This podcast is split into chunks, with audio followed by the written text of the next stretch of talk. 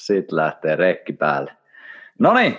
täällä ollaan taas, podcast-hommat jatkuu ja nyt kun katselen tästä ulos, niin eletään toukokuuta ja Karja Lohela sataa lunta. Mites siellä Henry? Tuleeko sielläkin lunta?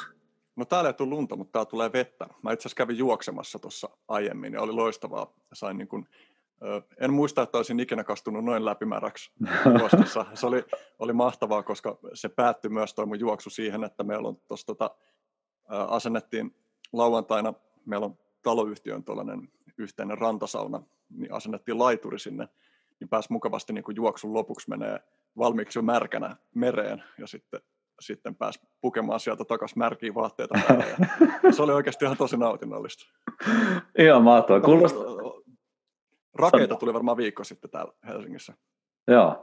Itse asiassa vähän samankaltainen aamu. Mä kylläkin kävelin tonne rannalle ja sitten siellä tuuli ja sato vettä ja sato räntää ja oli silleen, että no niin, tää on ihan täydellinen keli uimiseen, että hyvä happi. Ja jotenkin oli siistiä siinä, kun itsekin kun tuli ylös, niin tajus sen, että oli enemmän vastustusta mennä, kun oli justissa olosuhteet, mitä oli, mutta sitten se palkinto oli myös paljon suurempi. Ihan törkeä hyvä fiilis, kun kävi ja sitten tuli sieltä ulos ja sai vähän lämmintä lämmintä päälle, niin teki kyllä hyvää. Onko sulla ihan jokapäiväinen setti, että pääset liikkuun? Joo, kyllä. Minkälaisia, minkälaisia tapoja liikkumiseen? Onko juoksu, juoksu ykkösvaihtoehto? No, en mä tiedä mikä on ykkönen. Mä, mä juoksen about joka toinen päivä. Ja tota, nyt on tosiaan, kun on niin mukavasti tuo meri tuossa vieressä, niin yhdistänyt siihen, että mä lopetan aina mun, tai välillä tulee kyllä keskellä, keskelläkin juoksua käyty meressä, mutta yleensä lopetan siihen, mutta mä tota, mä tossa joskus, oliko se viime vuonna tai, tai edellisenä, niin mä bongasin,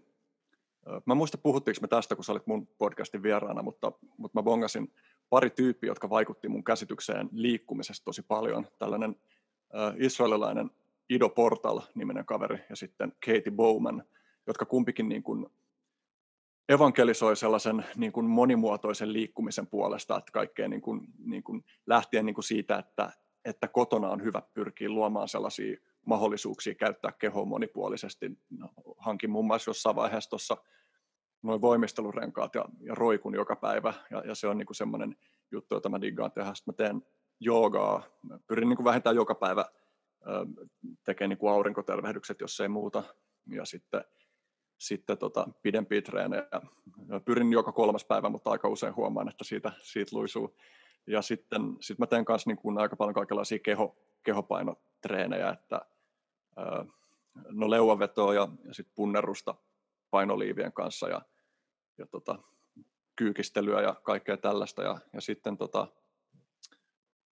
mikähän muut vielä puhuu. Niin siis tanssi, mä pyrin joka päivä tanssiin vähintään yhden biisin. No niin. Se on ollut, kyllä, se on ollut mahtavaa niin kuin jo senkin takia, että mulla oli tosi pitkä kausi, kun musiikki on aina ollut mulle tosi rakas asia, mutta mulla oli tosi pitkä kausi, että mä en kuunnellut juuri yhtään musiikkia, niin nyt ton kautta on tullut sillä että useampina päivinä tulee vähintään niin kuin sen yhden tanssin verran ö, kuunneltua musiikkia. Ja, ja niin kuin just jotenkin, joo toi kehon monipuolinen käyttö, että on niin kuin sekä sitä niin kuin aerobista puolta, että sitten niin kuin, tai niin kuin lähestyy mahdollisimman monesta näkökulmasta, että miten, miten keho saa monipuolista stimulaatiota,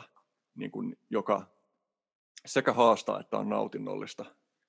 ja niin kuin, no lankku on myös yksi semmoinen jotenkin jokapäiväinen. Se on, se on vähän samanlainen mun mielestä tietyllä tavalla kuin kylmäaltistus, että se, siinä mennään niin kuin epämukavuusalueelle, että kun sitä lankun pituutta pitää semmoisena, että se niin kuin loppuvaiheessa on niin kuin silleen, että tulee se fiilis, että loppuuko tämä jo, niin, niin sitten se tuntuu, että se antaa niin kuin hyvän, hyvän niin kuin lähdön päivälle, että jos jokainen päivä sisältää niin kuin jonkun epämiellyttävälle alueelle osittain, koska on se myös nautinnollista, epämiellyttävälle alueelle menevän asian, niin sitten niin kuin muutkin asiat muuttuu helpommiksi. Et jotenkin joka päivä, joka päiväinen sinnikkyyden kultivoiminen tuntuu hyvältä. Ihan suunnattoman kyllä fiilistelen samaa asiaa. Jotenkin tuntuu ainakin itsellä, että pyrkii just tuonne aamuun saamaan sellaista, että, että jos aamu alkaa liian helposti ja liian lössytellen, niin se kyllä vaikuttaa jotenkin koko päivän siihen, että se helposti tuntuu, että sitten vähän hakee sitä fiilistä, että vitsikö ei meinaa lähteä. Mutta sitten kun heti vähän lyö, että joku menee pihalle hengittelee tai käy uimassa tai tekee jotain, ainakin oma kokemus on se, että se vaikuttaa kyllä koko päivän siihen asenteeseen, että millä tekee asioita. Kyllä. Joo. Semmoiset päivät, niin kuin joina esimerkiksi heti herättyään, niin jää vaan sänky ja lueskelee tuntikausia, mitkä on niin kuin tosi ihan, niin kyllä mä tarviin niitä selvästi välillä, mutta sellaisin päivinä on paljon helpompaa sit jäädä vähän semmoiseen horrokseen. Kyllä. Ja niin kuin just, että, että en mä nyt halua tehdä mitään yleistä julistusta siitä, että jokaisen päivän pitäisi olla tietynlainen, mutta että se tuntuu hyvältä olla niin kuin huomioiva noita vaikutuksia kohtaan. Ja mulla oli tosi monta vuotta sillä että mun ö, useimmat päivät alkoi sillä, että mä menin joko tietokoneelle tai älypuhelimelle. Ja ei siinä mitään, siellä teki mielekkäitä juttuja, mutta sitten siihen kytkeytyi myös se, että ne päivät tuli vietettyä tosi paljon siellä, niin kuin vaan siellä maailmassa. Ja niin kuin mulla oli vuosikausia ennen, kun mä oikeasti ryhdyin siihen säännöllisesti, niin mulla oli semmoinen ajatus ja usko siihen, että, että mä voisin paremmin, jos mä huomioisin noita juttuja enemmän. Mutta mä en löytänyt tapoja niin rikkoa sitä. Hmm. Mikä sulla oli se kipinä, mikä sitten rikkoi sen kanssa? No, sitä oli niin kuin märehtynyt tosi pitkään ylipäänsä sitä kysymystä siitä, että miten muuttaa omia käyttäytymismalleja. Ja, no, no mulla vaikutti aika paljon, tämä niin on hauskaa, kun tämä jollain tavalla tuntuu niin kontroversiaaliselta sanoa, mutta, mutta mulla vaikutti tosi paljon, kun mä joskus kolme vuotta sitten aloin kuuntelemaan Jordan Petersonin juttuja, joka on mun mielestä mielenkiintoinen hahmo siinä, miten niin kuin, niin kuin ristiriitaisia äh, tulkintoja siitä tehdään, ja mun mielestä ihan perustellusti, koska se on niin kuin ristiriitainen hahmo, ja, ja niin kuin, jota, samanaikaisesti kun mä koen niin kuin saaneeni paljon myönteisiä juttuja niin kuin hänen jotenkin voisiko sanoa niin self-helpistään irti, niin sitten samanaikaisesti mä näen myös, että, että, niin kuin, että on paljon perusteltua kritiikkiä, mutta hänen tapansa niin kuin analysoida ja auttaa analysoimaan sitä, että minkälaiset elementit omassa elämässä ei ole niin kuin paikoillaan, niin oli, oli mulle tosi arvokkaita. Ja sitten joskus pari vuotta sitten, no just kun niin kuin tavallaan se, mihin on itse juuttunut, niin, kuin, niin on helpottavaa ikään kuin, jos se ratkaisu tulee sellaisten juttujen kautta tai välityksellä, tai niitä voi hyödyntää, joihin on jäänyt jumiin, eli just se niin kuin tavallaan liikaa tietokoneella oleminen, niin, niin mulle se niin kuin apuvälinekin löytyi sitä kautta, että mä löysin semmoisen softan, jolla pystyy pelillistämään mm. omia rutiineja.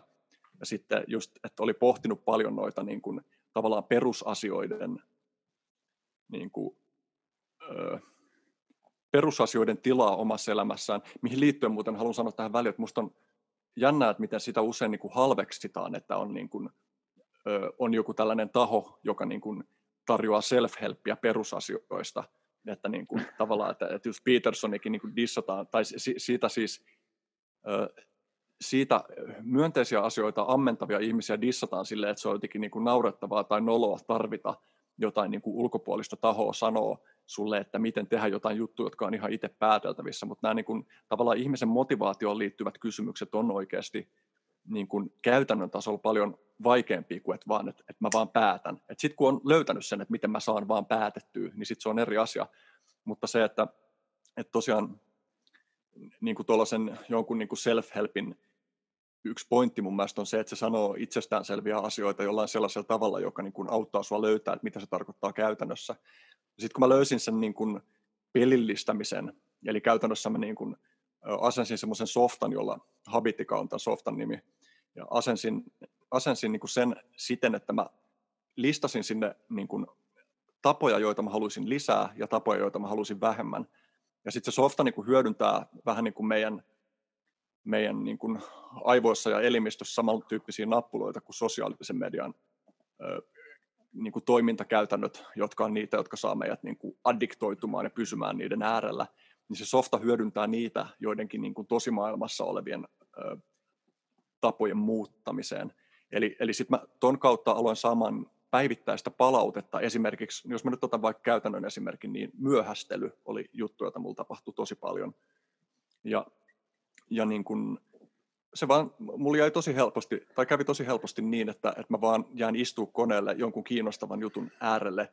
enkä vaan tuu lähteneeksi ajoissa. Mutta sitten kun mä niin löysin keinon antaa itselleni semmoisen palautteen, koska se tuntuu ikävältä, kun mä tiedän, että mä joudun painamaan nappulaa siinä ohjelmassa, mikäli mä en halua kusettaa itseäni. Mä joudun painamaan nappulaa siinä ohjelmassa, että, myöhästyin taas. Ja sitten se mun pelihahmo äh, tota, menettää health pointseja siinä. Tämä on hauskaa, koska mä siis, mä en ole vuosikausiin enää pelannut. Mä siis junnuna pelasin tosi paljon. Mä luulen, että tämä on yksi syy, minkä takia tämä nimenomainen niin kuin softa toimii mulla, että mulla on pohja, vaikka mä en ole enää niin kuin ollut siitä sillain, se ei ole, niin kuin, mä en ole enää antanut sille aikaa vuosikausia, mutta tämä jotenkin niin kuin se on niin syvälle selkärankaan mennyt, että se, että se pelihahmo vaurioituu, niin on asia, jota tulee välttää. Ja, ja sitten ja sit tosiaan se, että sen, siitä tekee semmoisen niin mentaalisen noutin itselleen, että, että mä tein taas näin, ja sitten ja se tuntuu myös hyvältä, että siitä ei seuraa sitä, että mä soimaan itteni, että voi vittu, mä taas tein näin, vaan pikemminkin vaan, että okei, mä taas olin luvannut jollekin ihmiselle olevani tiettyyn aikaan jossain, ja mä en ollut siellä siihen aikaan. Ja, ja, niin kun, ja ton tyyppiset jutut niin kun sit lähtien kaikista, tai että mä sit lisäilin siihen kaikkeen niin kun, nukkumaan menoaika, jotain niin kun siivoamista, hammaslangan käyttö, sekin oli mulle semmoinen, niin kuin, että mä olin pitkä ajatellut, että olisi hyvä käyttää hammaslankaa, mutta sitten ihmeellisesti se, että mä saan laitettua raksin ruutuun siitä, että mä oon tehnyt sen, niin auttoi mua niin kuin saamaan sen toteutetuksi. Sitten monet noista jutuista, mä hyödynnän sitä softaa edelleenkin, niin mä huomaan, että monet niistä jutuista on tullut huomattavasti automaattisemmaksi ja itsestäänselvemmäksi. Ja, ja niin kuin toi, toi on ollut niin kuin isoin semmoinen niin kuin yksittäinen juttu, jonka mä näen vaikuttaneen. Ja sitten silloin mä, oon niin kuin vuosien varrella meditoinut. Mulla on ollut niin kuin kausi, että mä oon meditoinut säännöllisesti ja sitten huomattavasti enemmän kausia, että mä oon meditoinut tosi satunnaisesti. Ja, ja ton,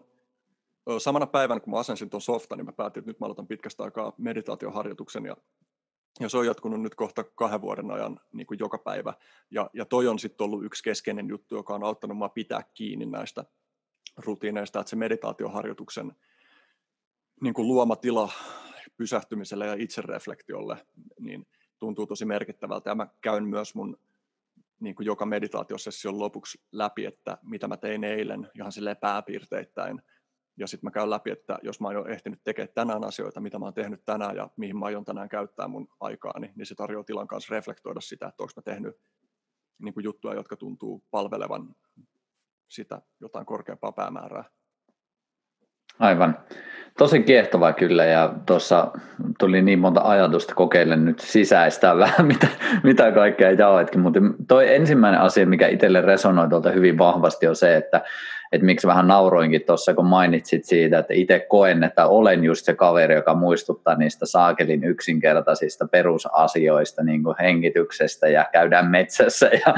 tämän, tämän tyylisistä jutuista, mutta sitten jotenkin itsellä on ollut se fiilis, että että kun me, kyllähän me kaikki tiedetään enemmän ja vähemmän niitä asioita, että miten me voitaisiin vaikuttaa, mutta mun kokemus on se, että meillä ei ole semmoista tietynlaista vastuuta niihin asioihin, tai meillä ei ole semmoista, että me oltaisiin, tultaisiin niistä –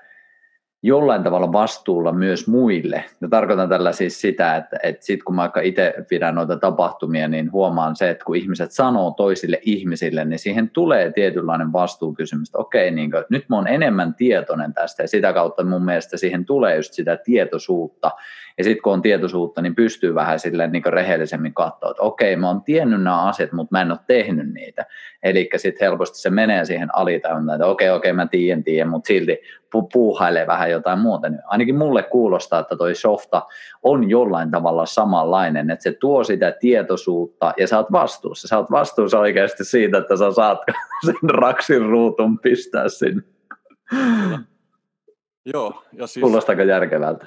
Kuulostaa. Ja, ja, ja toi, te puhuitte tuosta teemasta, sä olit hiljattain tuon Viljami Lehtosen Miehen mieli-podcastissa ensimmäisessä jaksossa, ja te puhuitte tuosta keskinäisestä vastuuttamisesta, ja se on minusta tosi tärkeä juttu, joka on vaikeammin muodostuva tänä päivänä sen takia, koska meidän yhteisöllisyys on niin erilaista kuin mitä se on ollut satoja tuhansia vuosia sen kautta, että me asutaan meidän kopperoissa pääsääntöisesti ja, ja niin kuin ei, ei ole samanlaista jatkuvaa keskinäisriippuvuuden niin kuin toteutumista kuin mitä on ollut, ollut meidän historiassa. Ja, ja tähän liittyen mun mielestä tosi niin kuin kiinnostava, ehkä provosoivakin ajatus on, on sellainen, että, että ihminen,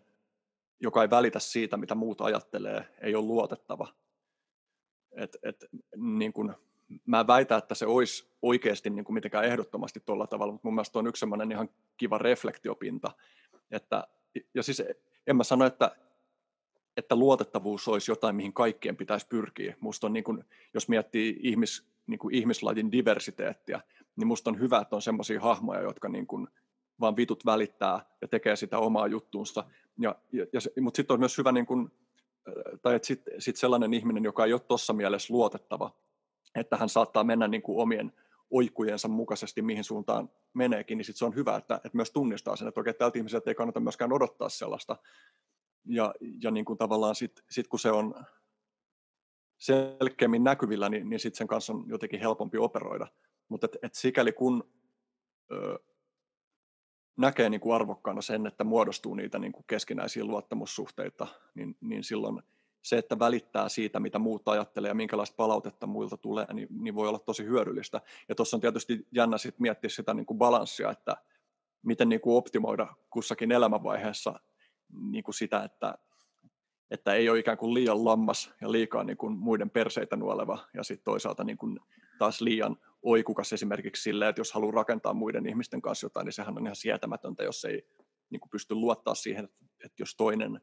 lupaa jotain, niin se pitää sen. Mulla oli tosi pitkä prosessi mun niin kuin semmoisessa niin kuin varhaisaikuisuudessa niin kuin kolmekymppiseksi asti tai jotain, että, että oli tosi syvä kokemus siitä, että mä en halua luvata asioita, koska, koska mä en tiedä oikeasti, että,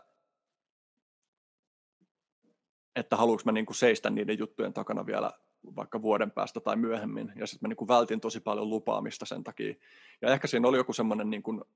alitajuinen sen tiedostaminen myös, että, että mä en osaa pitää niin kuin, ö, niin kuin ainakaan tietynlaisiin lupauksiin liittyen just esimerkiksi tuollaisiin niin kuin, ö, niin kuin tunnollisuuteen, niin kuin aikata, aikataulujen pitämiseen tai, tai mulla oli esimerkiksi pitkä kausi elämässä, että, että en halunnut olla monogamisessa ihmissuhteessa ja siihen kytkeytyi voimakkaasti se, että, että se ajatus siitä, että mä haluan pitää niin kuin mahdollisuudet avoinna sen suhteen, että kenen, kanssa jakaa jotain intiimikokemuksia tai tällä. Ja sitten niin kuin jossain vaiheessa alkoi huomaamaan,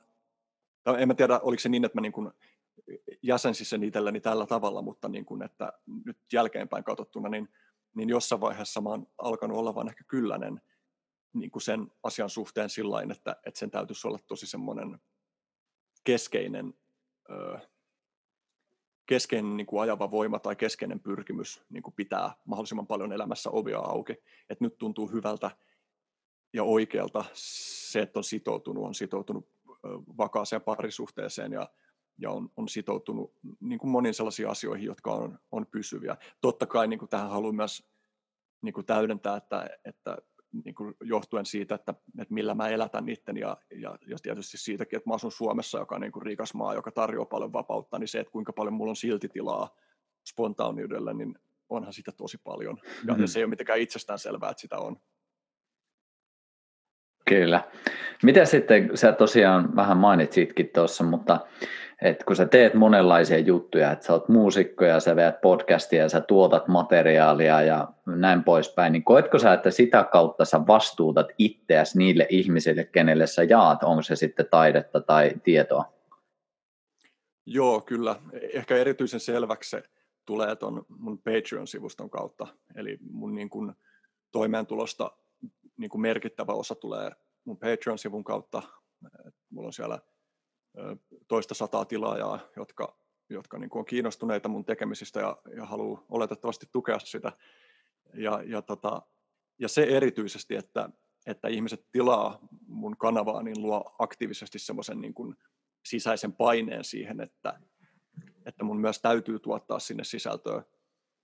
ja se on mielenkiintoista pohtia sitä, että, että miten tämä sitten vaikuttaa, että tekeekö sitä sisältöä, niin kuin, että mitä jos se johtaa siihen, että tekee sisältöä vaan ikään kuin siksi, että pitäisi. Mä oon toisaalta myös niin kuin, ilmassu niin kuin siinä, että, että mulle on tärkeää, että mä saan niin kuin, tehdä sitä omilla ehdoillani ja mun niin kuin, omat ehdot tarkoittaa sitä, että mä saatan toisinaan niin kuin, uppoutua tosi pitkäksi aikaa perehtyä esimerkiksi johonkin aihepiiriin ja mä en tuota mitään, mä en julkaise mitään kunnes musta tuntuu siltä, että mulla on jotain sanottavaa tai jotain ilmastavaa. Mutta, mutta siinä on hyvänä puolena myös just tavallaan, että tuostakin syntyy se semmoinen niin vastuuvelvollisuuden tunne. Ja, ja, ja sitten monesti mä huomaan, että sit kun mä esimerkiksi totean, että okei, nyt mä en ole pitkään aikaan kirjoittanut tuonne mun Patreoniin mitään niille mun tilaajille, niin sitten mä istun alas ja teen sen, niin, niin kuin kyllä poikkeukset tuntuu, että sit se, niin kuin mitä siinä tuottaa, niin että se, se tulee kuitenkin jostain syvältä. Se on jotain merkityksellistä, jonka mä haluan ilmaista, joka on ollut mulle ajankohtaista ja keskeistä. Ja, ja tämä niin liittyy ylipäänsä mun mielestä siihen, että samasta syystä deadlineit on, on hyvä juttu, että on helppo prokrastinoida asioita ja sitten se, kun on se sitoutuminen siihen, että johonkin hetkeen mennessä mä teen sen, niin sitten sit sitä tulee istuttua alas ja huomattua, että, että ei se itse tekeminen olekaan ollenkaan epämiellyttävää, vaan se ehkä se tilan vaihto siitä niin kuin ei, ei sen asian tekemisestä siihen tekemiseen on se haastavin. Vähän samaa mä oon huomannut kylmäaltistuksessa, että yleensä ikävin juttu siinä on se, niin kuin se, että päättää tehdä sen ja astuu siitä tilasta, jossa ei ole siinä kylmässä siihen, että on siinä kylmässä. Että, että niin kuin, esimerkiksi niin kuin kylmissä suihkuissa huomaa sen, että se, se itse suihku harvoin on, on niin kuin epämiellyttävä elämys, mutta etenkin sellaisena aamuna, kun on jotenkin tosi unenpöppöröinen niin kuin, tai jotenkin sillä niin kuin, ehkä kroppaa vähän paleltaa tai, tai on jossain niin kuin semmoisessa orgasmin jälkeisessä hehkussa tai jotain muuta tällaista näin, niin sen jälkeen siihen niin kuin kylmään shokkiin meneminen on niin kuin, niin se vaatii jonkun kynnyksen ylittämisen, mutta, mutta sitten kun sen tekee, sitten se muistaa taas, että miksi sitä tekeekin. Kyllä. Ja, ja, sitten, ja sitten ikinä on jälkeenpäin sellainen, että voi vittu, kun tuli kylmä altistettua. Just näin, just näin. Toi on kyllä tosi kiehtovaa. Mä vaan tästä omasta vinkkelistä, mitä kuulen ja mihin, mihin ehkä itse sitä, niin sä puhuit tuossa tuossa paineesta, ja mä itse fiilistelen sitä tosi paljon hyvänä asiana, mutta jotenkin mun kokemus on se, että, että jos se paine tulee semmoisiin asioihin, mitä oikeasti ei halua tehdä, niin sitten se tuo sen näkyväksi, että tämä on ihan perseestä. Mutta sitten kun te on tehnyt sen ja mitä vaikka itse fiilistelen noita miesten viikonloppuja, mitä veän, niin ne on mulle tosi tosi tärkeitä. Ne on semmoisia, mitä hyvällä omalla tulla voin sanoa, että se on parasta, mitä on tapahtunut työrintamalla ikinä. Mutta siinä on tietynlainen paine ja vastuu myös olemassa, että niin kuin tiedät, niin siellä on, siellä on monennäköistä tunnekokemista ihmisillä siellä, mistä tulee se, että tässä on myös vastuussa tästä tilasta. Mutta tavallaan se on just se paine, mikä ehkä pakottaa siihen, että on vähän pakko oikeasti kurkkailla niitä teemoja, mitä sitten esimerkiksi ihmisillä siellä on muutenkin kuin siellä ollessa. Ja se on, koen hyvänä asiana, että se ehkä kannustaa semmoiseen, että ei tuu sitten vaan luipailtua, että käymme nyt tuossa vasemmalla kädellä vetämässä viikonloppu. Että, että pointtina siinä, että, että se paine, kun se on kohdistettu semmoisiin asioihin, mitä oikeasti tykkää tehdä, niin se voi tehdä sen, että sitten oikeasti, mitä säkin sanoit, että tulee paneuduttua johonkin yhteen asiaan pitkäksi aikaa, että siitä haluaa imeä ja haluaa oppia, jotta se voi integroida sinne omaan elämään myös sitten. Ehkä noissa paskoissa asioissakin on kaksi kategoriaa. Toiset on sellaisia paskoja asioita,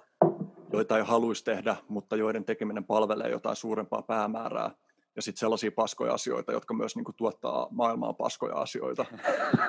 jotka on niin kuin, ehkä sitten se, joiden, joiden ääreltä niin kuin, get the fuck out of there.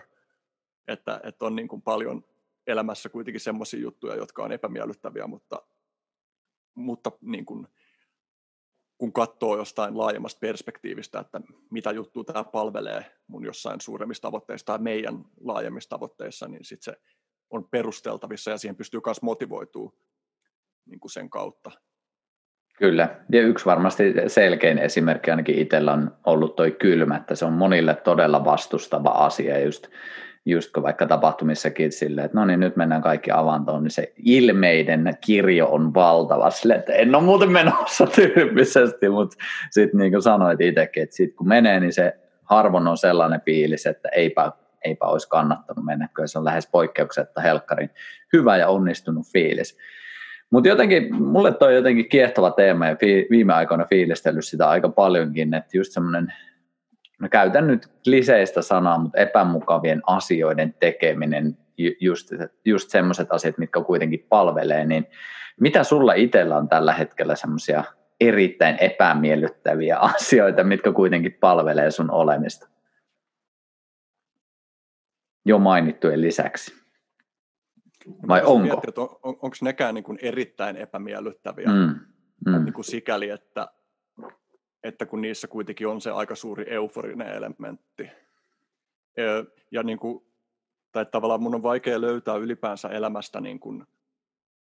mitään, mikä olisi yksiselitteisesti täysin epämiellyttävää. Et en mä nyt esimerkiksi jostain imuroinnista niin yhtään, mutta aina kun mä imuroin, niin mä kuitenkin koen, että, että tämä on, tää on hyvä, että mä teen tämän. Ei se, ei se tekeminen ole mitenkään niin kuin tolkuttoman vituttavaa. Ja, ja niin kuin, et no sit mulla tuli mieleen, että tämäkin on ehkä vähän eri kategoria, mutta, mutta mä mietin niin kuin, mä mietin sitä, kun mun, mun vaari, mun äidin isä kuoli, äh, nyt 12 vuotta, niin, niin sen niin kuin, mä olin sen kanssa siellä sairaalassa sen yön ja pidin sitä kädestä kiinni sen prosessin ajan, niin no se ei ollut niin kuin millään tavalla paskaa siinä mielessä, että se olisi niin kuin jotenkin, että se tuntuisi turhalta, mutta että se oli esimerkiksi niin kuin tosi rankkaa ja, ja samanaikaisesti niin kuin täynnä syvää merkitystä ja, niin kuin, ja, ja täynnä sellaista, mikä niin kuin kulkee mun elämässä mukana tänä päivänäkin. Ja ehkä niin kuin ton tyyppiset kokemukset on just johtanut siihen, että et, et ei multu mieleen mitään, niin kuin, tiedätkö, niin kuin, että jos mä soitan jonnekin virastoon ja, ja niin kuin siellä tulee paskaa jonotusmusiikkia ja mä joudun niin kuin odottaa tunnin siinä, niin kuin sekin näyttäytyy silleen mahdollisuutena niin kuin oppia itsestä ja elämästä uutta sen kautta, että mitä reaktioita se herättää, niin, niin sitäkin on niin kuin aika vaikea tavallaan tuomita täysin paskaksi. Mutta tässä mä oon myös sika etuoikeutettu siinä mielessä, että kun mä oon pystynyt elättää itteeni asioilla, jotka puhuttelee mua, niin mulla ei ole sellaista niin kuin syvää kokemusta siitä, että, että miltä tuntuu tehdä vaikka kymmenen vuotta putkeen jotain niin kuin tosi puisevaa sun keho, kehon paskaksi vetävää duunia, jossa on vielä vaikka niin kuin, mm,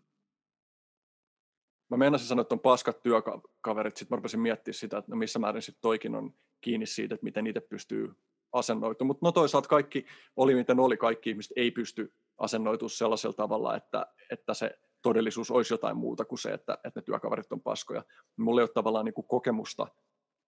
niin kuin tosta. Että vaikka kyllä mä oon niin kuin tehnyt elämässäni paskaduunia, mutta, mutta sielläkin on ollut niin kuin, jotenkin ihan hauska sosiaalinen ilmapiiri. Ja, ja sillä niin kuin paskaduunilla nyt tarkoitan tässä sellaista duunia, jota niin kuin ei vitussakaan tekisi, jos ei siitä saisi rahaa, että sillä ei ole mitään tekemistä minkään niin kuin kutsumuksellisen kanssa tai, tai sillä Mutta niin. Joo. Vastasinkohan mä sun kysymykseen? Mun mielestä tosi hyvin ja itse fiilistelen hyvin, hyvin samalta kantilta, mutta jotenkin ehkä se, että mikä mulle on ainakin itselle ollut tärkeintä siinä, että helposti sen itse varsinkin nuorempana on tehnyt niitä laatikoita, että on laittanut, että tämä on hyvä, tämä on huono, tämä on paskaa, tämä on saakeli hyvä.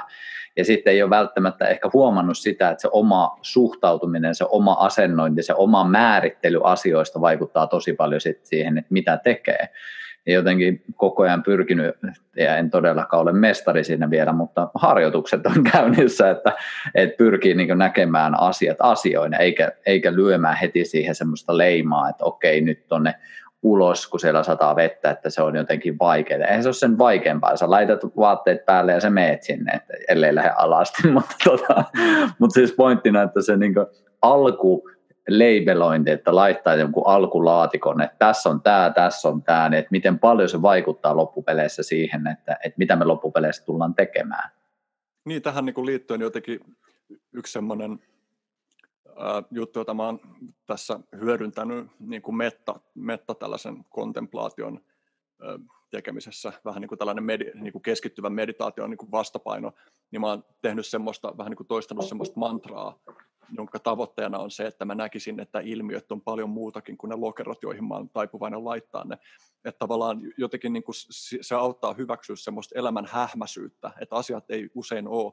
joko tai. Nyt mun tuli mieleen niin tuosta niin pas, paskahommista, jotka niin kuin liittyy omaan arkeen, niin esimerkiksi joku niin kuin, ö, oman vessansa hajulukon puhdistaminen on niin kuin puuhaa, koska siinä niin kuin, ei se ole niin erityisen miellyttävää niin kuin työntää käsiä. Mä vielä tykkään tehdä se ilman mitään hanskoa, koska siinä on niin parma otteja siihen, että minkälaista ryönä siellä on. Niin, niin kuin, että ei se nyt ole erityisen miellyttävää, että semmoinen niin hiusten ja kaiken satunnaisen sen kuonan muodostama semmoinen töhnä niin kuin työntyy sun kynsien alle ja sä niin kuin kaivat sitä ulos sieltä. Mutta sitten samanaikaisesti niin kuin, siinä on ehkä joku semmoinen niin kuin, niin kuin metafyysinen ulottuvuus tai semmoinen, että tämä niin kuin auttaa mua niin kuin ole kosketuksissa sen kanssa, että osa elämästä on niin kuin paskaa ja osa elämästä on kuvottavaa ja osa elämästä on niin kuin semmoista, että, että niin kuin, no, en, en vaihtaisi pois. Me, meinasin niin sanoa, että osa on semmoista, minkä kanssa ei haluaisi olla tekemistä, mutta kyllä mä niin kuin haluan. Tai sillä että, että jos niin kuin oman elämän niin kuin pahimpiin haasteisiin kuuluu niin kuin se, että, että niin kuin puhdistaa jotain hajulukkoa tai niin kuin pesee tiedätkö, vessanpönttöä tai tällaista, niin aika helposti, aika helposti menee. Ja, ja niin kuin, niin kuin, minkä sitten teet, jos ei niin kuin ole mitään rankempaa tarjolla. Niin, mutta kyllä sitä, niitä varmaan liittyy siihen, että sitä niin kuin ihmisenä kaipaa sitä, että, että tulee haastetuksi. Me ollaan niin kuin adaptoiduttu niin kuin valtavan pitkän evoluutioprosessin niin kuin myötä myös paikantamaan niin kuin ongelmia ja korjaamista kaipaavia asioita ja ehkä myös niin kuin etsimään ka, niin kuin taakkoja kannettavaksi. Et se antaa elämään mielekkyyttä. Todellakin, todella hyvin kyllä sanallistettu. Mä ihan kyllä fiilistelen samaa. Ja mulla on semmoinen uusi slogan, jota mä nyt edelleen vielä haeskelen kulmaa, jotta se kuulostaisi järkevämmältä, mutta se lyhykäisyydessään kuuluu, että tee elämästäsi vaikeampaa. mutta koska se tuskin möisi hirveän hyvin, niin mulla pitää löytää siihen vielä vähän uusia kulmia. Mutta, mutta sama idea siinäkin on, että just kun me eletään niin saakelin palatseissa ja luksuksessa, että, että sitten justiin on se, että ei vitsi, pitää viedä roskat, niin se on se tavallaan päivän niin iso haaste, niin on se tosi huvittavaa, kun sitä rupeaa purkamaan. Että oikeasti se, että sä kävelet sen 35 metriä ja pudotat roskat ja joku muu hoitaa ne, että sulle ei tarvitse koskaan edes nähdä niitä, niin se on se suurin haaste siinä. Mutta kyllä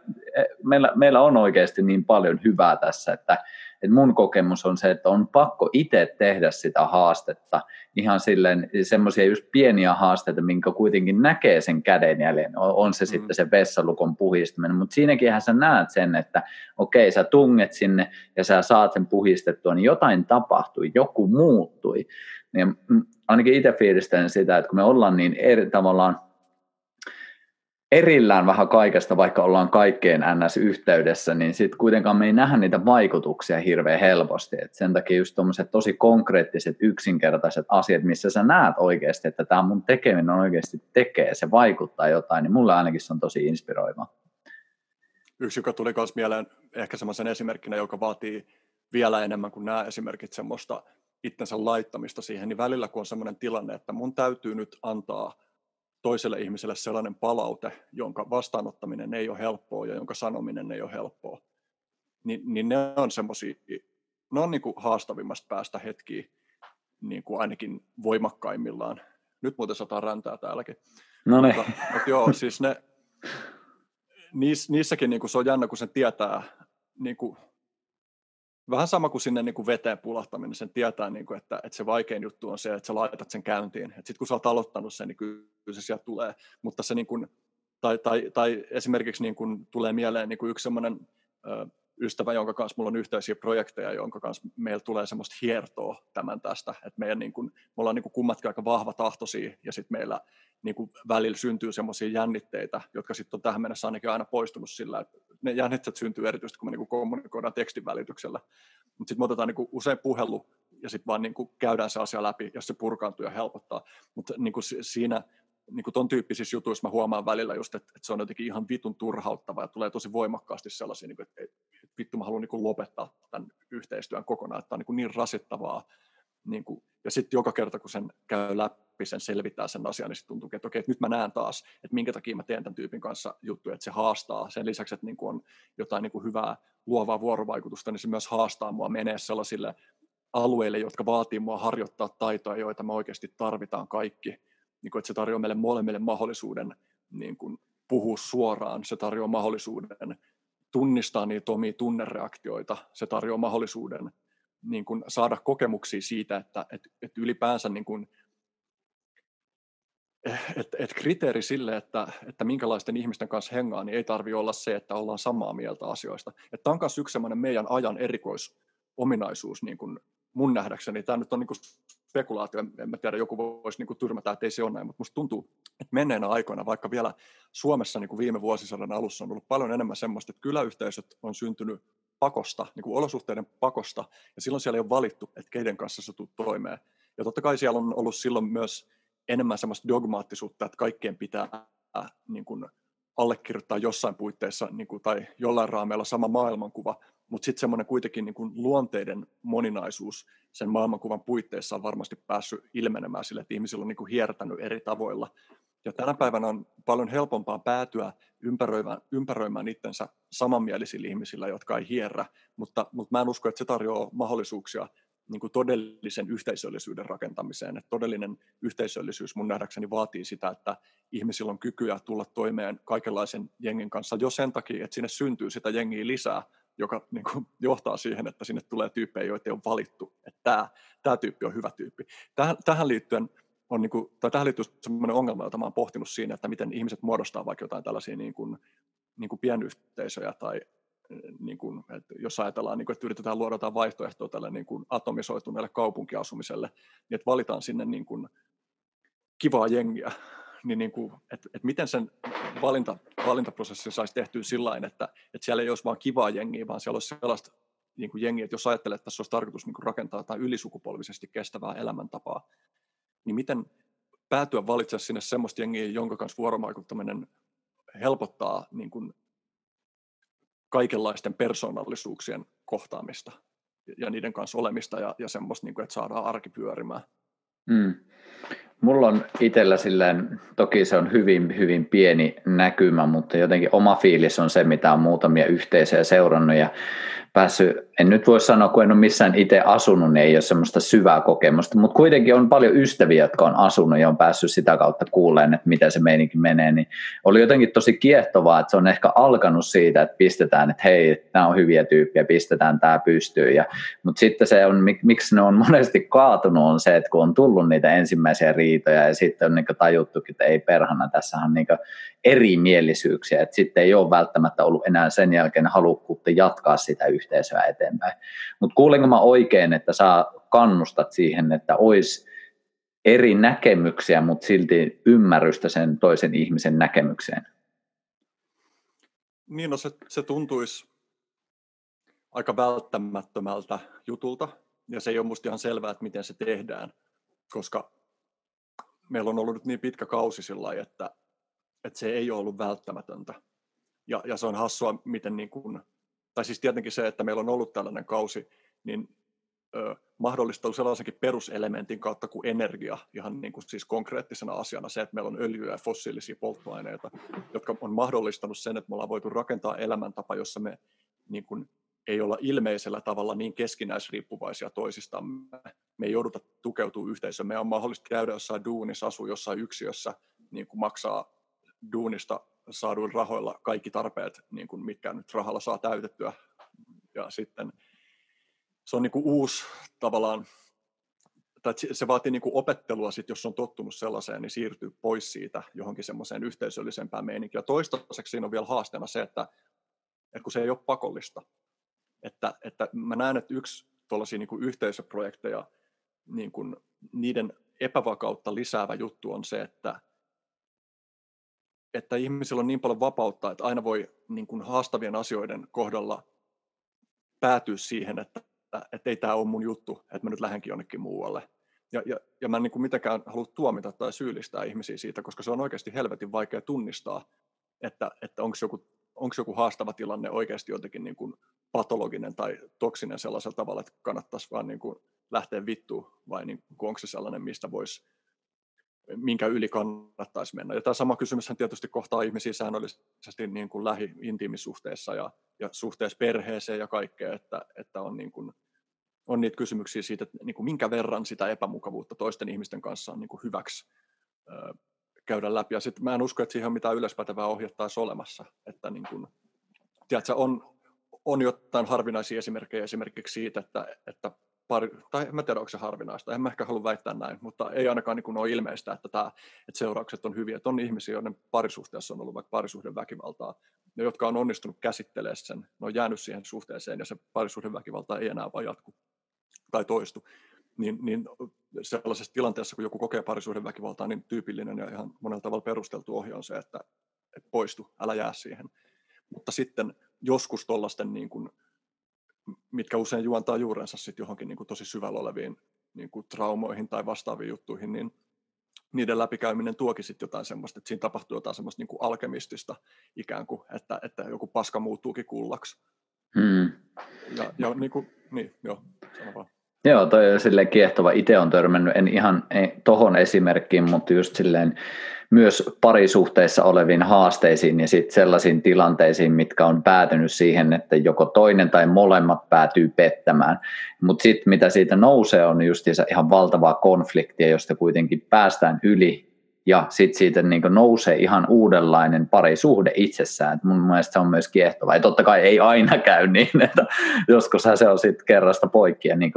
itse on samoilla linjoilla siinä, että ei näihin ole mitään oikeita vaihtoehtoja mun mielestä. Mutta jotenkin kiehtovaa on se, että niitä vaihtoehtoja on. Ja mulle ainakin se on se elementti, mitä varsinkin parisuhteessa jotenkin fiilistelen, että kun se ei ole vaan semmoinen, että on yksi putki, ja niitä putkia oikeasti on aika monta siellä. Mutta jotenkin mitä ainakin itse on fiilistellyt tosi paljon omassa elämässä, että semmoinen tietynlainen luonnollinen kasvuprosessi siihen, että, että mikä oikeasti on semmoinen asia, mihin haluaa sitoutua tai omistautua.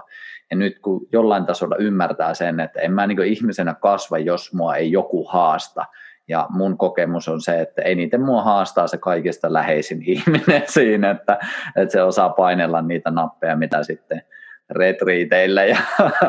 ystävien kesken ei kukaan osaa painaa. Ne on tosi arvokkaita. Että jälleen kerran palaan vähän siihen, mitä tuossa alussa puhuttiin, että, että miten ne määrittelee. Ja nyt on, ja edelleen se vaatii työskentelyä, että niin kuin sanoin tuossa, että en, en mitenkään ole mestari, mutta just se, että sen asian määritteleminen, että hei, mä valitsen ton ihmisen, koska toki se on ihana ja kaikkea näitäkin, mutta se on myös se ihminen, joka mahdollistaa mulle sen oman kasvun. Ja se haastaa mua ja sillä on kyvykkyyttä ja sillä on niin näkemyksiä, jotka haastaa sitä mun pientä olemista, niin sen tavallaan labeloiminen, että se on asia, johon mun valmis sitoutuu, että sekään ei ole semmoinen alitajuntainen vaan, että no onko mä tässä vai enkö mä ole, vaan se on ihan tietoinen valinta, että sen tekee. Mutta nämä oli semmoisia keskusteluja itteni kanssa, mitä en, en ainakaan nuorempana tehnyt. Nyt tästä tuli pitkä, pitkä höpöttely, mutta, mutta tämmöinen ajatus tuli mieleen tuosta. Niin tuossa niin yksi haaste, tai parisuhteessa on ehkä helppo niin kuin yksi juttu, jonka varaan rakentaa niin kuin, tavallaan siltaa jotenkin, tai en sano, että siltaa yli konfliktien, vaan ehkä enemmänkin jotain, niin kuin mikä kulkee niiden konfliktien läpi, niin, niin on se, että jos on syvä luottamus siihen, että, että toinen on samalla puolella ja haluaa, haluaa samoja asioita, niin silloin se tarjoaa aina semmoisen jonkun niin kuin laajemman lintuperspektiivin, josta käsin voi katsoa sitä, että okei, että miksi mä oon tässä, mitä mä oon tässä nyt tekemässä. Ja esimerkiksi semmoinen, niin kuin, että, että, että jossain riitatilanteessa, niin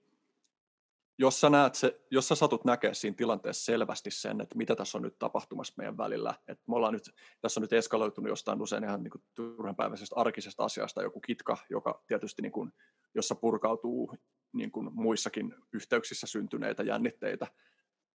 niin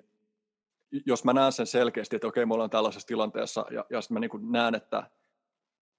niin kuin, että, että se ei ole pelkästään niin kuin mun syytä, että tämä on tapahtunut, mutta jos mä näen sen selkeästi sen tilanteen, niin mulla on silti sellainen mahdollisuus tulla vastaan sitä toista ja olla silleen, niin kuin, että vaikka kummallakin olisi syytä pyytää anteeksi, niin silti mä voin, jos mä tunnistan sen mahdollisuuden pyytää anteeksi, niin mä voin pyytää anteeksi ja sanoa, että hei mä kuulen sua.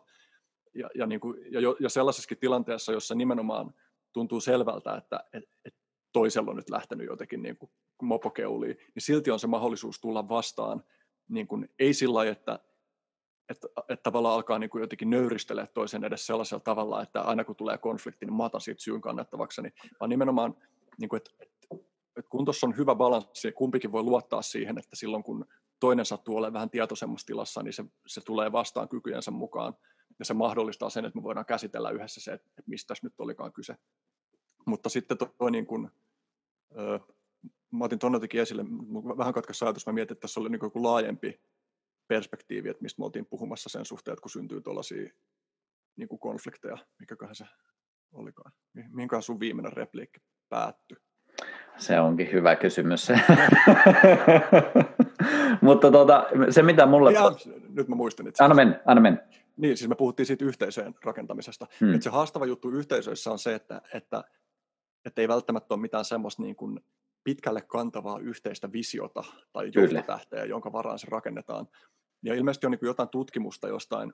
niin kuin 1800-luvulla perustetuista niin kuin yhteisö, yhteisösysteemeistä on niin kuin vertailtu, että minkä tyyppiset yhteisöt on kantanut ylisukupolvisesti ja, niin kuin selvä enemmistö niistä, jotka on kestänyt niin kuin ylisukupolvisesti. Tämä nyt on vähän hähmäisesti mun muistin perukolta, että jotain detaljeja saattaa mennä väärin, mutta että kuitenkin että se suunta olisi niin kuin selkeästi se, että uskonnolliset yhteisöt on kestänyt paremmin. Ja tänä päivänä, kun niin kuin meillä joko ei ole uskonnollisia yhteisöjä tai sitten helposti jos on, niin sitten ne on niin semmoisia kultteja, jotka niin kuin, ne ei palvele taas ihmisten pitkäaikaista hyvinvointia, niin se on vaikeaa löytää, että mikä voisi olla sellainen niin kuin yhteen tuova voima, että tavallaan että tuossa että on varmasti niin kuin yksi dogmien niin kuin psykologisesti ja sosiologisesti myönteinen puoli, että dogmat auttaa ihmisiä, niin kuin, että jos sä tiedät, että toiset uskoo samaan dogmaan kuin sinäkin, niin sä voit sivuuttaa sen niin kuin keskustelun, jota muuten jouduttaisiin jatkuvasti käymään sillä alueella, jonka se, johon se dogma tarjoaa ikään kuin ratkaisun. Ja nyt kun meillä on maailma, jossa on niin kuin jatkuvasti ö, monipuolistuva kirjo erilaisia ideologioita ja maailmankatsomuksia, niin me ollaan taas ihan uudenlaisten haasteiden edessä tuossa. Ja musta ei ole ilmeistä, että, että miten toi ylitetään, paitsi pakolla. Siis, että, että, tiedätkö, niin kuin, että joku niin kuin yhteiskunnallinen romahdus eskaloituu sellaiseen pisteeseen, että se on niin kuin silleen, että joko, joko sä luotat muihin tai sä kuolet. Toi, toi on kiehtovaa sillä ja mä en nyt täytyy sanoa, että menen semmoiselle alueelle, että en todellakaan tiedä, mihin tämä on menossa, mutta uskon, että olet varmasti törmännyt itsekin jonkinlaisiin pakkomääritteisiin, mitä niin on ainakin heitelty ilmoille ja niitä, että, kuin todennäköistä on, että ne toteutuu, niin en, ei mitään hajua ja kuin vahvalla näytöllä ne on, mutta se on jotenkin kiehtovaa, että, että nyt kun me tehdään tätä, niin eletään kuitenkin aika poikkeuksellista aikaa ja on, on kaikenlaisia uusia sääntöjä ja määräyksiä ja sitten on heitelty näitä villeä kortteja, että tulee tietyt pakko, pakko esimerkiksi rokotukset sun muut. En tiedä siis, että tuleeko, mutta on tosi kiehtovaa toiminta kaikki sanoit, että, että sillä pakolla voitaisiin saada, niin tässä ei, tämä on hyvin, hyvin löyhä aasisilta, mutta tämä väkisinkin nousee tässä mieleen, että, että että ollaanko nyt jopa semmoisessa kohdassa, että semmoista pakkokorttia ainakin mietitään käytettäväksi. En tiedä. Niin. Joo, no on hankalia, hankalia kysymyksiä. Et on, niin kuin, jos nyt miettii vaikka tuota, tuota rokotuskysymystä, joka on aika monen miinakenttä, niin, niin minusta se on niin kuin ehdottomasti ymmärrettävissä, että, että minkä takia sitä pakollisuutta perustellaan. Et siinä on niin kuin, niin kuin ristiriidassa keskenään niin kuin yksilöiden vapaus päättää omista asioistaan sellaisella tavalla, jolla on seurauksia muiden ihmisten niin kuin ihan vain siis konkreettisesti elonjääntiinkin. Et, et se on mun mielestä aidosti vaikea, jos niin kuin voidaan osoittaa, että jollain rokotuksella pystytään niin kuin vähentää kuolleisuutta näin ja näin paljon. Sitten niin kuin, tai tavallaan se niin kuin ristiriita tulee ilmeisemmäksi sit sitä mukaan, kun vertaillaan erilaisia tilanteita, että no tällä rokotteella saadaan ehkäistyä tämän verran ja tällä saadaan niin kuin tämän verran, että, että tavallaan eri sairauksissa ja eri rokotteilla se tehokkuus on erilaista, niin, niin jossain kohtaa tulee varmaan useimmilla ihmisillä se piste, että et, et, et ei, että mun, mun mielestä yksilön vapauden rajoittaminen ei ole ok, niin kuin jos, jos se niin kuin säästettyjen ihmisten, ihmishenkien määrä on näin pieni. Ja sitten tulee se toinen laita, että, että niin kuin että totta helvetissä pitää pakottaa, jos kuolleisuus on näin suuri. Et, et mä uskon, että jokaisella ihmisellä, joka niin kuin vilpittömästi pohtii tuota asiaa, niin on löydettävissä niin kuin kumma, kummastakin laidasta tavallaan se piste, missä, tai ehkä siis jotkut ihmiset varmaan voi olla niin, niin, kuin, niin kuin absoluuttisia sen suhteen, esimerkiksi, että, niin kuin, että, että yksilön vapaus on niin ö, ylimmäinen arvo, että missään tilanteessa ikinä ihmistä ei saa pakottaa mihinkään mihinkään, niin kuin vaikka sillä pelastettaisiin kuinka monta ihmishenkeä. Ja, ja no sitten ehkä tällaiset ihmiset, en tiedä, voisin kuvitella, että, että käytännön niin kuin yhteisöllä, jos tavallaan niin kuin uhrautumisen kom, tai kompromissien tekemisen tai tekeminen on niin tuossa määrin vaikeaa, niin että, että sit konkreettinen elämä muiden ihmisten kanssa olisi jo aika vaikeaa, koska, koska elämä kuitenkin vaatii kompromisseja. Mutta joo, mä, mä en edes halua ottaa mitään kantaa tuohon, vaikka tuohon nimenomaiseen juttuun, mutta musta on niin mielenkiintoista vaan todeta, että, että kummatkin perspektiivit on, on tosi ymmärrettäviä, niiden kummankin puolesta on tosi paljon perusteluja, ja, niin kuin, ja osittain kyse on myös jostain syvistä niin kuin arvojutuista, jotka ei ole vaan niin kuin päätettävissä mielivaltaisesti. Et esimerkiksi sanotaan, niin että, joku, niin kuin, että kuinka autoritäärinen joku ihminen on, niin se totta kai voi muuttua niin kuin elämän varrella, mutta sitten myös, niin kuin, vaikka se muuttuskin elämän varrella, niin jossain tietyssä tilanteessa jonkun ihmisen niin kuin, se, että kuinka paljon hän, hän hyväksyy niin kuin sitä, että, että on jotain ylhäältä annettua pakkoa, niin en mä usko, että se on juttu, jota voi muuttaa, vai joidenkin niin kuin argumenttien edessä. Mm. se on mm. jotain, joka muuttuu hitaasti monella tavalla meille tuntemattomilla tavoilla. Niin kuin, ja ja, ja tuossa on semmoinen, niin että, että sit kun ne arvopainotukset on erilaisia, niin sit ei ole löydettävissä mitään niin kuin, oikeaa argumenttia, joka niin onnistuisi vakuuttaa kummatkin. Vaan, no, sit, ja sitten sit, sit päädytään siihen, että ihmisessä elämässä joudutaan jatkuvasti niin neuvottelee, että mitä painotetaan milläkin tavalla. Kyllä, joo ja toi, niin kuin sanoit, toi koko rokotehomma on sen verran miinakenttä, että ei mennä siihen enempää, koska mulla on itsellä oma kokemus siitä sellainen, että on ihan loppupeleissä sama, mitä mä siitä sanon, että ihmiset on, on jo hyvin pitkältä, tai ei kaikki, ehkä on hyvä selkeyttää sekin, mutta on moni ihminen on tehnyt siinä sen valinnan, että se puoli on otettu, ja sitten on ihan sama, että mitä tuo NS-vastapuoli joka oikeasti ei ole edes vastapuoli, se on samalla puolella, mutta näin niin kuin se laatikko ehkä tulee siihen, niin se on ihan sama mitä se sanoo, koska se oma kanta on jo niin vahvasti otettu. Mutta jätetään se rokotushomma toisiin, toisiin podcasteihin, mutta mulla on pakko kysyä tuosta mennä vähän eteenpäin, koska mun mielestä sä oot hieno esimerkki siitä, mitä on aina silloin tällöin pompsaat mun feedille, niin sä tosi paljon kysyt esimerkiksi sun Facebook-profiilissa kysymyksiä mikä mun mielestä on niin äärimmäisen arvostettava lähtökohta, että sen, sen sijaan, että aina heittää se ultimaattisen totuuden, että on se sitten rokotteista tai on se ruokavalioista tai on se ihmisyydestä tai mistä tahansa, niin, niin sen sijaan kysyy. Ja mun mielestä on ollut tosi kiinnostavaa en, en hirveästi Facebookia käytä, mutta silloin tällöin olet pompannut ja olen vähän seurannut sitä. Mun mielestä on ollut kiehtovaa, että sunkin siellä seinällä on monta näkökantaa, on monta tulokulmaa ja ihmiset ei ole aina samaa mieltä. Mutta se on jotenkin siistiä, mitä ainakin itse fiilistellyt, että sulla on se halukkuus kysyä kysymyksiä mikä kuitenkin ainakin mun näkemyksen mukaan mahdollistaa sen, että saattaa ehkä joskus ymmärtää niitä toisia ihmisiä, että niitä kysymyksiä kysyy. Ja niin jos miettii, palaan taas siihen, mitä tuossa vähän aiemmin höpöttelin, että parisuhteissakin, että sen sijaan, että menee sillä omalla oletuksella, niin kysyy, että oikeasti, että hei, missä mennään ja mitä sä koet, mitä sä tunnet, sen sijaan, että olettaa, että tietää, että mitä se toinen kokee tuntee. Niin siistiä, siistiä näin lyhykäisyydessään, että, että kysyt kysymyksiä. Herääkö tästä mitään? No yksi, joka tuosta heräsi, oli se, että, että yksi juttu, jota nyt on, ollaan niin kuin iskostettu meidän parisuhteeseen, on, että etenkin sellaisina päivinä, jos ei ole muuten ehtinyt kauheasti olla tekemisissä, niin me ollaan nyt mahdollisimman usein yleensä illalla pyritty ottaa sellainen hetki, vaikka niin kuin ihan kymmenen minuuttiakin, että, että istutaan alas katsotaan silmiin, kummallakin on viisi minuuttia aikaa vaan kertoa omasta päivästään tai siitä, mitä on just tällä hetkellä pinnassa. Ja toisen tehtävä on kuunnella ja olla sanomat siihen mitään. Ja sitten vaihdetaan, vaihdetaan vuoroa. Ja niin kuin toi tuntuu todella arvokkaalta niin kuin muun muassa just sen kautta, että, että kun siinä ei ole sitä semmoista niin kuin kun siihen ei ole tilaa laittaa sitä omaa näkemystään, niin sitten pitää vaan oikeasti olla valppaana ja kuunnella, että, että miltä tämä näyttää toiselle. Ja musta tuntuu, että tuollaiset harjoitukset kaikki, kaikkialla, missä on ihmisten vuorovaikutusta, niin olisi, olisi tosi hyviä. Ja niin kuin rohkaisisin tekemään sitä paljon. Tuohon, niin kuin, että kun sä fiilistelit sitä, että, että mä esitän kysymyksiä pidän näkökulmat auki, niin mä haluaisin tarjoa sellaisen kriittisen näkökulman tuohon tapaan, että, että, on, että on myös niin, että, että se, että pitää, tai mä pidän mahdollisena sitä, että, että mun pyrkimys niin kuin kuulla kaikenlaisia näkökulmia, niin, ja, ja niin kuin tavallaan se, että mulle on luontevaa pitäytyä ottamasta kantaa, tai jos mä huomaan itselläni jonkun mielipiteen, niin mä saatan suhtautua siihen sille, että mulla näköjään nyt on mielipide, mutta en mä ole mitenkään niin kuin vakuuttunut siitä, että se olisi hyvä mielipide. Et pelkästään se, että mulla on joku mielipide, niin ei välttämättä kerro mitään siitä, että, että, että onko se niin kuin perusteltu tai, tai jotenkin niin kuin esittämisen arvoinen. Mutta se niin kuin pidättäytyminen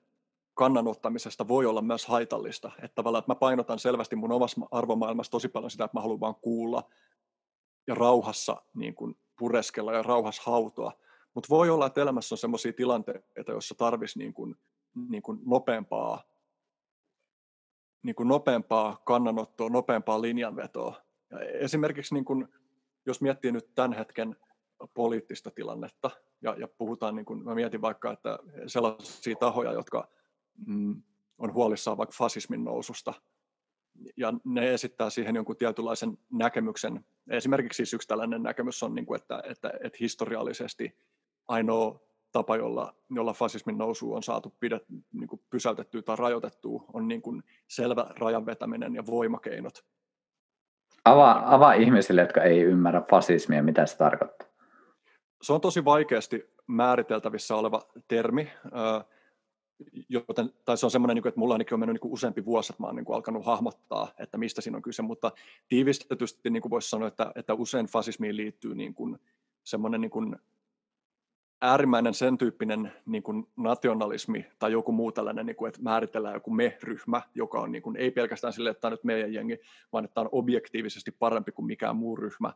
Ja sitten siihen tyypillisesti liittyy joku semmoinen tarina niin kuin menneestä kulta-ajasta, ja, ja sitten määritellään joku viholliskuva, jonka niin kuin kimppuun käymällä on ö, mahdollista tällä me-ryhmällä nousta niin kuin ikään kuin uudenlaiseen loistoon. Et sitä, sitä ei niin kuin pysty määrittelemään tyhjentävästi ja on niin kuin erilaisia, niin kuin, ö, voisiko sanoa niin kuin kulttuurillisia virtauksia, jotka ilmentää eri puolia siitä, mutta, mutta niin kuin sit, kun siihen perehtyy, että mitä sillä on niin kuin historiallisesti tarkoitettu, niin se on ihan, ihan mun mielestä mielekäs termi, ja, ja, ja musta on myös selvää, että se puhuttelee – jos miettii niin kuin sitä, että epävarmoissa tilanteissa ihmiset on erityisen taipuvaisia halumaan esimerkiksi vahvoja johtajia, ihmiset tulee autoritaarisempia epävarmoissa tilanteissa, niin minusta on ihan ilmeistä, että se tavallaan potentiaali tuollaisten juttujen niin kuin nousulle on aina olemassa, koska se ei ole, niin kuin, se ei ole lähtöisin jostain tietystä menneestä poliittisesta niin kuin, ryhmittymästä, vaan se on jotain, joka on syntynyt niin kuin kultivoimalla tai niin kuin voimistamalla ja lietsomalla tiettyjä ihmisten niin kuin luontaisia taipumuksia. Mutta no, niin kuin se tavallaan, miksi, mihin, mihin mä viittasin, kun mä puhuin tästä, niin että sitten on, on justiin niin kuin moni ihmisiä, jotka on sitä mieltä, että, että tota ei pysty ehkäisemään pelkästään sille, että kuuntelee niitä niin kuin ihmisiä ja niiden huolia, jotka niin kuin lähtee vaikka tuollaiseen poliittiseen liikehdintään mukaan. Että ne on sitä mieltä, että on niin kuin näytettävä niin kuin voimankäytöllä selkeästi, että, että tämä ei ole ok. Ja esimerkiksi, niin kuin, että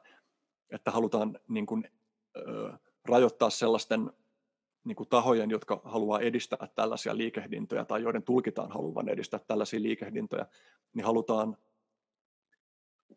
halutaan niin kuin estää heidän ilmaisunsa. Ja, ja mulle niin kuin henkilökohtaisesti on luontevaa niin kuin se, että mä haluan kuunnella ja ymmärtää, ja musta ei ole mitenkään ilmeistä, että, että, joku niin kuin, että mi, mihin pisteeseen asti joku sana, sananvapauden rajoittaminen on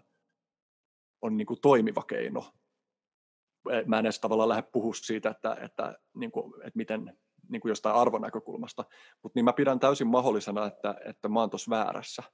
Että, että se mun linjaus, mä, mä en, mutta mä en myöskään koe, että mä pystyisin niin kuin pakottaa itteeni ottaa sellaisista asioista kantaa,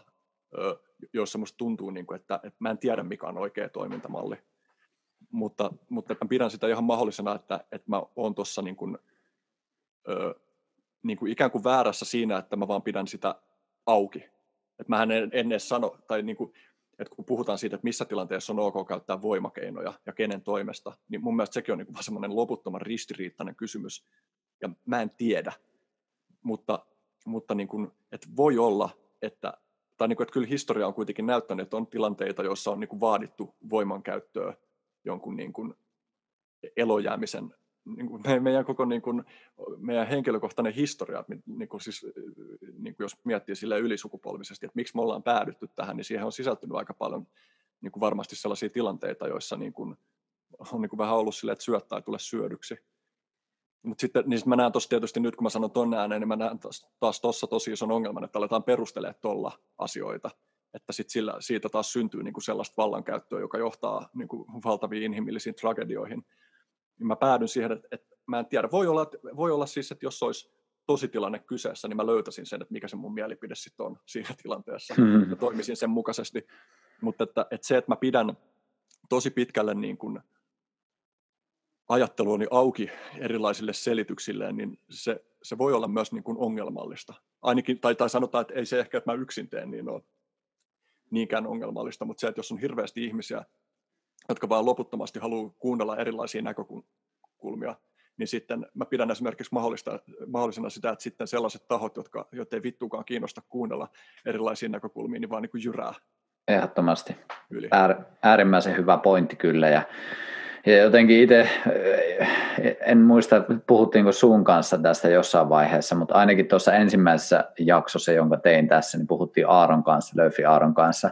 just lampaista ja leijonista ja just siinäkin se ajatus, että jos, jos on pelkästään se lammas emme, niin kuin vähän sama kulma siihen, mitä on tässäkin jo viitattu, että ei se aina huono olla lammas ja oikeasti niin ottaa sitä, mutta jos se, on, jos se on ainoa moodi, jos se on ainoa semmoisen olemisen tilanne, että ottavan ohjeita vastaan ja menee niillä, mitä annetaan, niin siinä on, siinä on omat haasteensa ja sitten tulee elämän tietyssä laitumella sitten lopuelämää, mutta sitten välillä pitää pitää kurkata sitä leijonan rooliakin, joka sitten oikeasti en tiedä meneekö se elämänmaailmassa näin, mutta tässä tarinassa se menee, että, että sitten sit on, on se, joka ottaa askeleet ja on se, joka ottaa niitä syöntipaloja siellä, että oikeasti sit hommat menee eteenpäin. Mutta ainakin itsellä on semmoinen fiilis, että tässä ajassa, missä nyt eletään, kun tässä on niin paljon asioita, mitä mä en ainakaan ymmärrä ja en tiedä, niin kuitenkin semmoinen hereillä oleminen on mulle semmoinen sana, mitä on paljon fiilistellyt, että, että sen takia, koska ei ole ihan varma, niin ei voi myöskään ihan semmoinen upottautua semmoiseen omaan, että haluan ainakin itse pyrkiä siihen, että oma systeemi olisi mahdollisimman ei ylikuormittunut, jotta se pystyy reagoimaan, jotta se pystyy havaitsemaan jotain muutakin kuin se oman paskan olon ja sitä kautta, että se tulisi vähän enemmän hereillä olevaksi et en, en nyt mene niinkään pitkälle, että havahtu, havahduttaisiin näkemään kaikkia ja tultaisiin tietoiseksi kaikista, vaan enemmänkin silleen, että koska mun, mun kokemus on se, että jos se systeemi, oma systeemi on tosi ylikuormittunut, niin sitten ei oikein havaitse mitään muuta kuin sen oman raskauden siitä. Et enemmänkin sitten, että yksilötasolla, että laitetaan systeemit kuntoon, jotta ollaan hereillä, jotta on joskus sitten, jos on tarve toimia, että me ollaan toiminta valmiina. Hmm. Niin tuosta tuli mieleen, että, että miten vaikka joku masennus on sellainen tila, joka värittää kaikkea, mitä sä havaitset todellisuudessa. Ja, ja voi olla tosi vaikea nähdä, että on mitään muita mielekkäitä tapoja jäsentää todellisuutta kuin se masennuksen tila. Sitten saman, samaan tapaan toinen ääripää, jotkut niin kuin maaniset tilat, jotka saattaa kytkeytyä vaikka johonkin niin kuin ideologioihin tai uskoontuloihin tai tällaisiin, niin niistäkin käsin niin kuin se tuntuu niin kuin joltain perimmäiseltä totuudelta, missä se tila on, niin voi olla tosi vaikea hahmottaa, että on mitään muita tapoja jäsentää todellisuutta. Ja toi niin kuin, tavallaan jotenkin havahtuminen, niin se ei ole musta, tai musta on vaarallista ajatella, että se on joku semmoinen, että nyt mä oon saavuttanut sen. Että se on pikemminkin joku semmoinen niin kuin aktiivinen, vilpitön pyrkimys niin kuin nähdä niiden omien kartastojen ulkopuolelle tai omien tottumusten ulkopuolelle. Ja tästä mun mielestä esimerkiksi jossain meditaatioharjoituksessa on merkittävissä määrin kyse, että et sen sijaan, että mä olettaisin kamalasti siitä, että millainen mä oon, niin mä pyrin vaan avoimesti ja uteliaasti niin kun löytää keinoja nähdä erilaisia virtauksia mussa, niiden vaikutuksia mussa, miten mussa tietynlaiset tunnetilat nousee ja laskee, miten niiden tunnetilojen mukana tulee esimerkiksi sellaiset, että ajatukset alkaa kiertää tietynlaisia kehiä. Miten kun mä huomaan vaikka jotain niin kuin maailmankatsomuksellista erimielisyyttä toisen ihmisen kanssa, niin miten mä huomaan, että minkälaisia asioita mun kehossa alkaa tapahtua, minkälaisia jännitteitä syntyy, miten ne jännitteet kytkeytyy siihen, että, että mihin mä kiinnitän huomiota siihen, että miten mä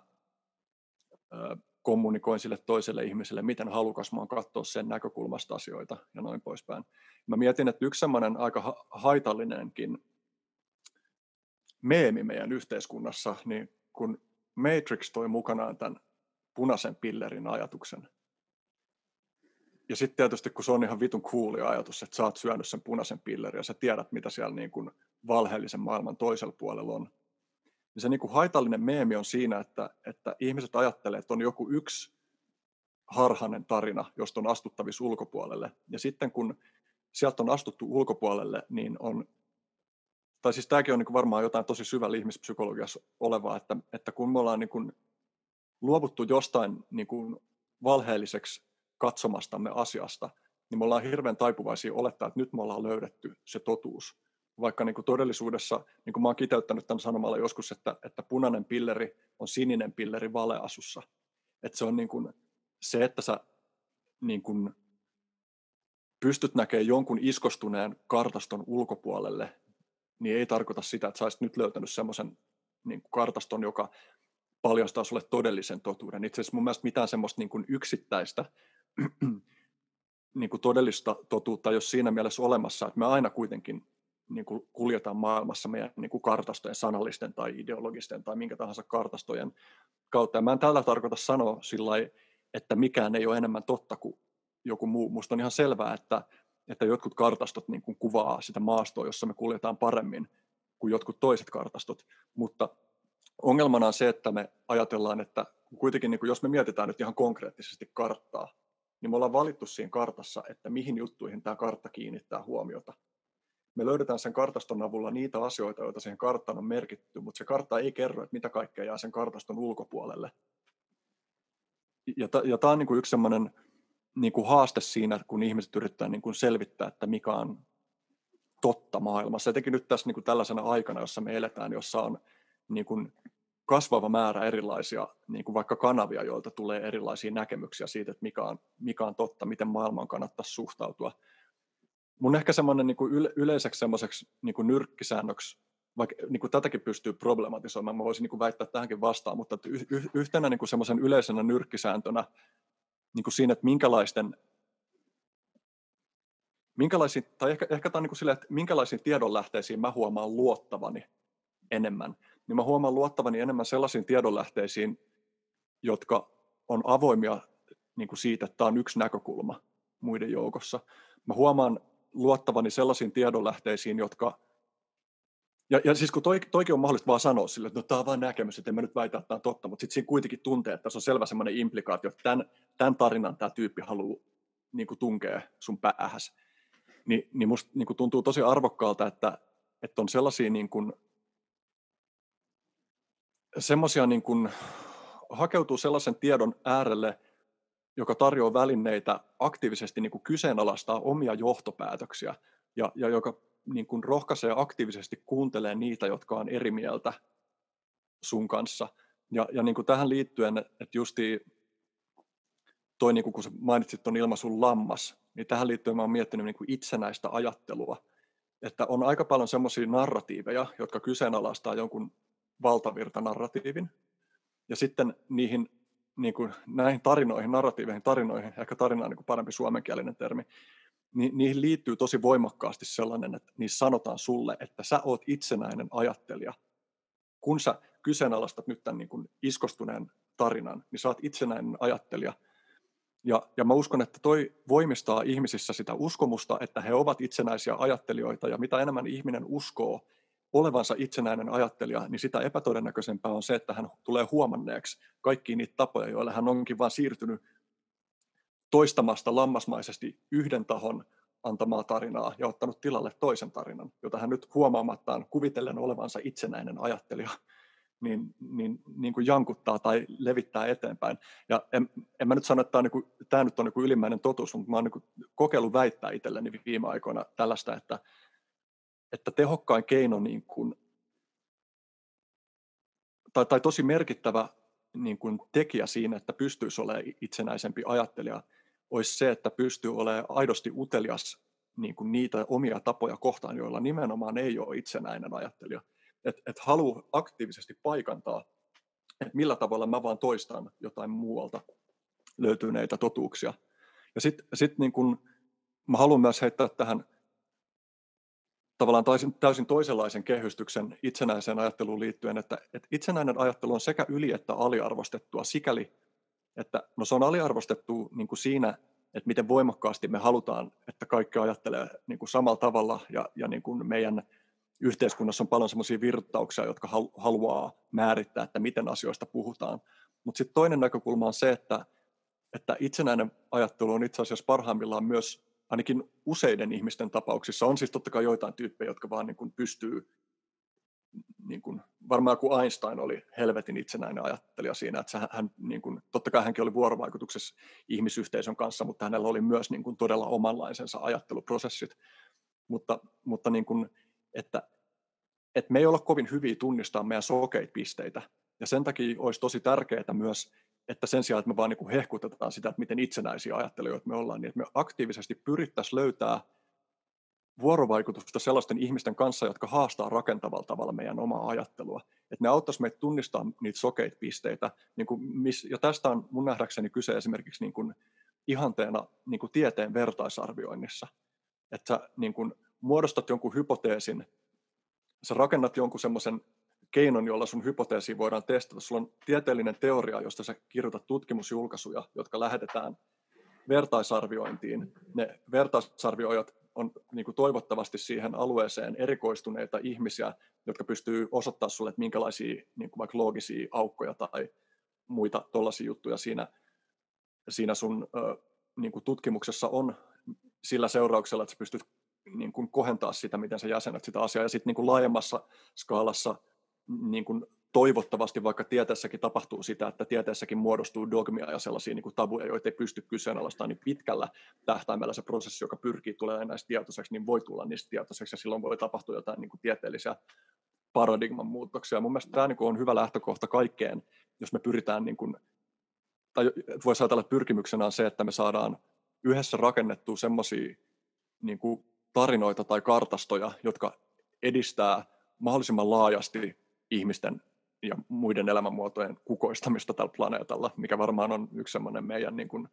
jakama pyr- pyrkimys. Että, että, se niin kuin, että se kultivoi sekä sitä niin kuin ikään kuin puhdasta itsenäistä ajattelua, että myös semmoista, että aidosti ollaan niin kuin halukkaita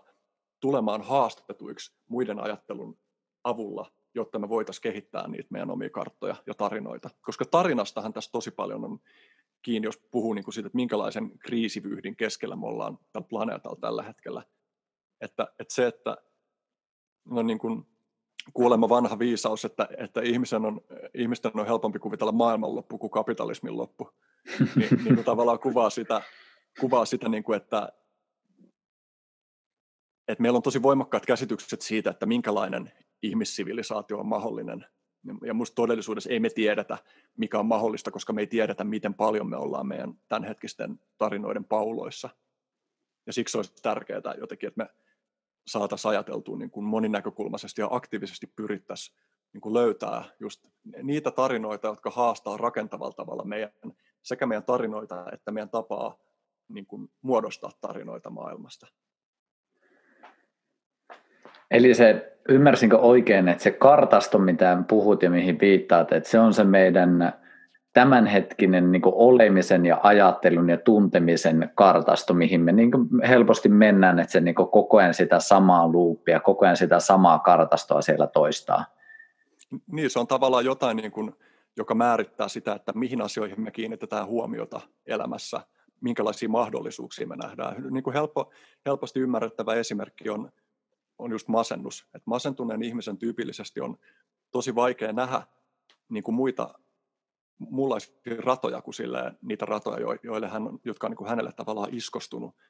Että, että masennuksesta niin kuin pois astumistahan kuvataan usein silleen, että yhtäkkiä alkoikin tajumaan, että, että se, ikään kuin se kehystys, joka oli itselle muodostunut, niin ei ollutkaan ainoa mahdollisuus. Että se yhtäkkiä niin kuin, niin kuin hahmotit, että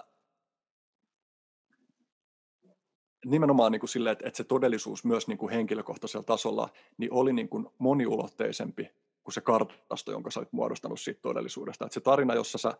niin kuin päädyt esimerkiksi kertoa, että ei kannata yrittää, kun ei kuitenkaan onnistu,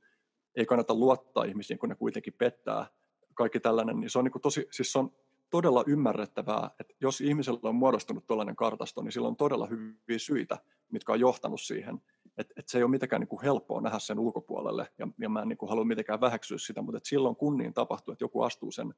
ulkopuolelle, niin tyypillisesti siinä tapahtuu joku semmoinen niin kuin perspektiivimuutos. Ja, ja tästä on niin kuin mun nähdäkseni kyse myös niin kuin laajemmilla kollektiivisilla tasoilla, että, että se, että, että tässä tilanteessa jokin asia näyttäytyy mahdollisena niin, tai mahdottomana, niin ei ole mikään totuus siitä, että mikä on mahdollista, Kyllä. Ja sä puhuit tuossa, että meditaatio on yksi tapa päästä siitä omasta kartastosta, ottaa vähän etäisyyttä. Mitä, mitä muita tapoja sulla nousee mieleen, että miten me saadaan etäisyyttä omaan kartastoon? Niin toinen, mitä mä tuossa kuvailinkin, oli myös se niin kuin semmoinen niin kuin yhdessä ajatteleminen siten, että ihmiset haastaa toistensa näkemyksiä. Sitten tyypillisesti niin kuin merkittävät elämänmuutokset, että, että se, että jollain ihmisellä parisuhde päättyy, läheinen kuolee, lapsi syntyy, maa ajautuu sotaan, tulee talouskriisi, tulee korona, koronakriisi. Kaikki nämä on sellaisia juttuja, jotka ravistelee meitä pohjamutia myöten. Öö, joskus hyvä elokuva voi tehdä sen, joku tuollainen esteettinen elämys tai rakastuminen. Kaikki nämä on sellaisia, jotka niin kuin ravistelee meidän arvopalettia. Sitten tyypillisesti niin kuin tällaiset mystistyyppiset kokemukset, joita niin kuin voisi ehkä kiteyttää silleen, että, että mystisessä kokemuksessa ihminen saa niin kuin syvän kokemuksen siitä, että, että maailma on jotain muutakin kuin hän yksin erillisenä yksilönä. Eli siihen tyypillisesti liittyy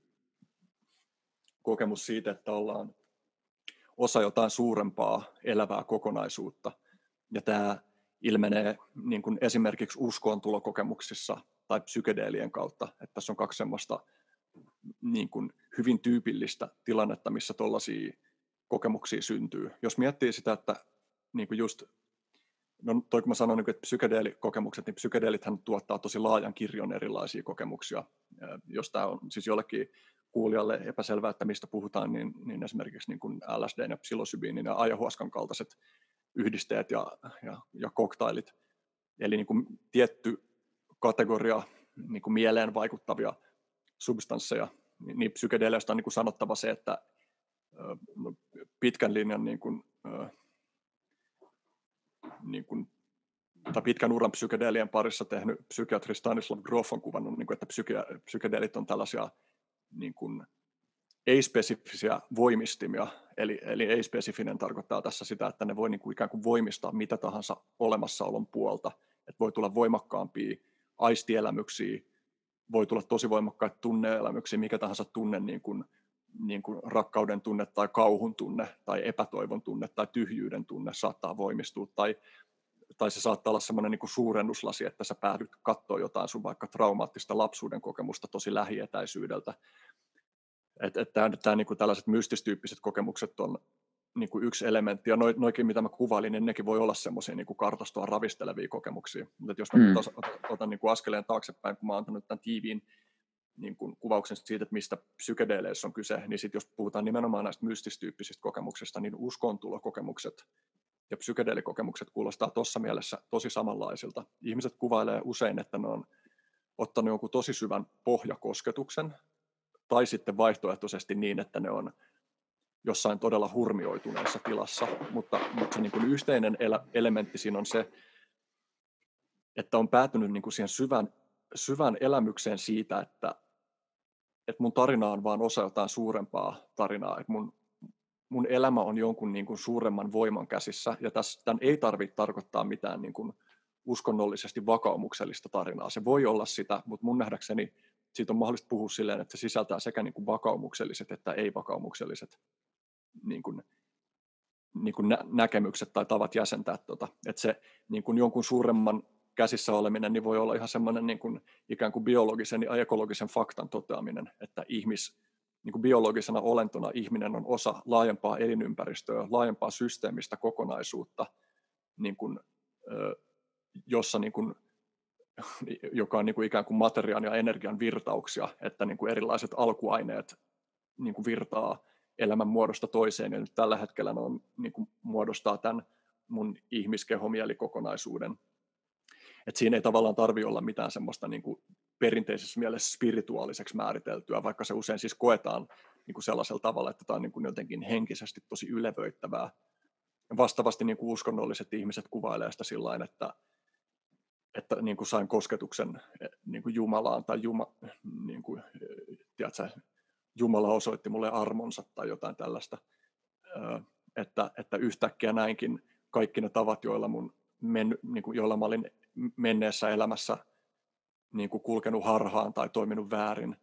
ja, ja yhtäkkiä mulla on joku syvä niin kuin moraalinen, esteettinen, arvomaailmaa ravisteleva kokemus, joka niin kuin asettaa mulle ikään kuin uuden semmoisen johtotähden tai kompassin, jonka, niin kuin, joka osoittaa sen, että miten mun kuuluu elää tässä maailmassa. Ja, ja niin kuin, että kummatkin näistä, tai että tapahtuu se, niin kuin, noita mystisiä kokemuksia voi tapahtua niin kuin myös esimerkiksi niin kuin voimakkaiden, tai voimakkaat luontokokemukset voi olla sellaisia, joissa niin kuin se, usein niihin liittyy se, että ihminen tuntee oman pienuutensa ja tuntee olevansa kosketuksissa johonkin sellaisiin voimiin, jotka on niin kuin ihmisen maailmaa suurempia. Ja, ja jälleen kerran, niin kuin, jos tämä kuulostaa niin kuin jonkun korvaan jotenkin semmoiselta maailmaa syleilevän abstraktilta, niin, niin, niin, niin kuin palautan tässä mieleen sen, että me ollaan osa niin kuin ihan fysikaalisena ilmiönä niin kuin universumia, ja me ollaan osa niin kuin biologisena ilmiönä niin kuin elämän useampi miljoona vuotista tai useampi miljardivuotista prosessia tällä planeetalla. Ja, ja noin noin niin kuin elämykset, ikään kuin, niissä ei ole niin kuin välttämättä faktuaalisesti aina mitään uutta, mutta se niin kuin iskostaa jotenkin syvälle sen, että, että, että ihminen tuntee niin kuin koko olemuksensa perustuksia myöten niin kuin tämän todeksi, että, että me ollaan osa tällaista. Ja, ja just niin kuin, mulla itselläni ehkä toi kiinnostus näihin ilmiöihin niin kuin lähti sen kautta, että, että mä kiinnostun joskus psykedeeleistä ja mulla oli omia psykedeelikokemuksia, jotka niin kuin ravisteli tosi paljon ja, ja myös tuotti semmoisen tietynlaisen kuherruskuukauden, että jossain kohtaa elämää niin kuin piti, piti tätä juttua niin kuin ihan mega tärkeänä ja sitten siihen liittyy myös semmoinen niin kuin turhautuminen siihen, että tämä on niin kuin kuitenkin tabuasia meidän yhteiskunnassa ja, ja niin kuin,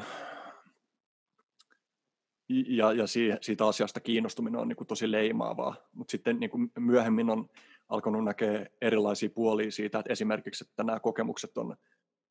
niin kuin yksi ilmenemismuoto paljon laajemmasta inhimillisestä niin kuin kokemuksen muodosta, että, että mä uskon, että nämä mystistyyppiset kokemukset on jotain, joka on niin kuin sisäänrakennettuna meidän,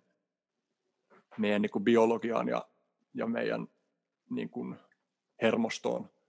Et, että, että ne on jotain niin kuin tosi luonnollista ja, ja vaikka se kokemus sisältö usein on niin kuin sanoin kuvaamatonta, niin, niin että se on jotain, jota pystytään kuitenkin myös ymmärtämään systemaattisesti. Ja just esimerkiksi se, että on paljastunut se, että tai itse kun on perehtynyt tähän aihepiiriin, niin on nähnyt, että miten monissa eri konteksteissa nuo kokemukset niin kuin, ikään kuin paljastuu tai tapahtuu ihmisille. Se on ollut jännä juttu myös siinä, että se on vaikuttanut minulle tosi paljon siihen, että kun mä oon niin kuin kuvannut, että mä oon ollut semmoinen niin kuin militantti ateisti tai antiteisti joskus teini-ikäisenä, että mä oon ollut tosi niin kuin voimakkaan uskontovastainen ja, ja tosi usein päädyin silleen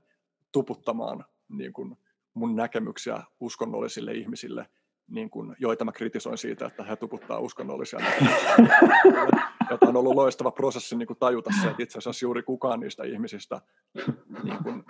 no ehkä, ehkä jotkut, niin kuin, jotkut katusaarnaajat on ollut niin kuin fanaattisia, mutta suurin osa uskonnollisista ihmisistä, joita oon tavannut mun elämässä, on, on ollut niin kuin sillä että, että ei ole tehnyt niin kuin mitään iso, niin kuin, isoa juttua siitä omasta uskonnostaan, eikä ole yrittänyt pakottaa niin kuin mua siihen.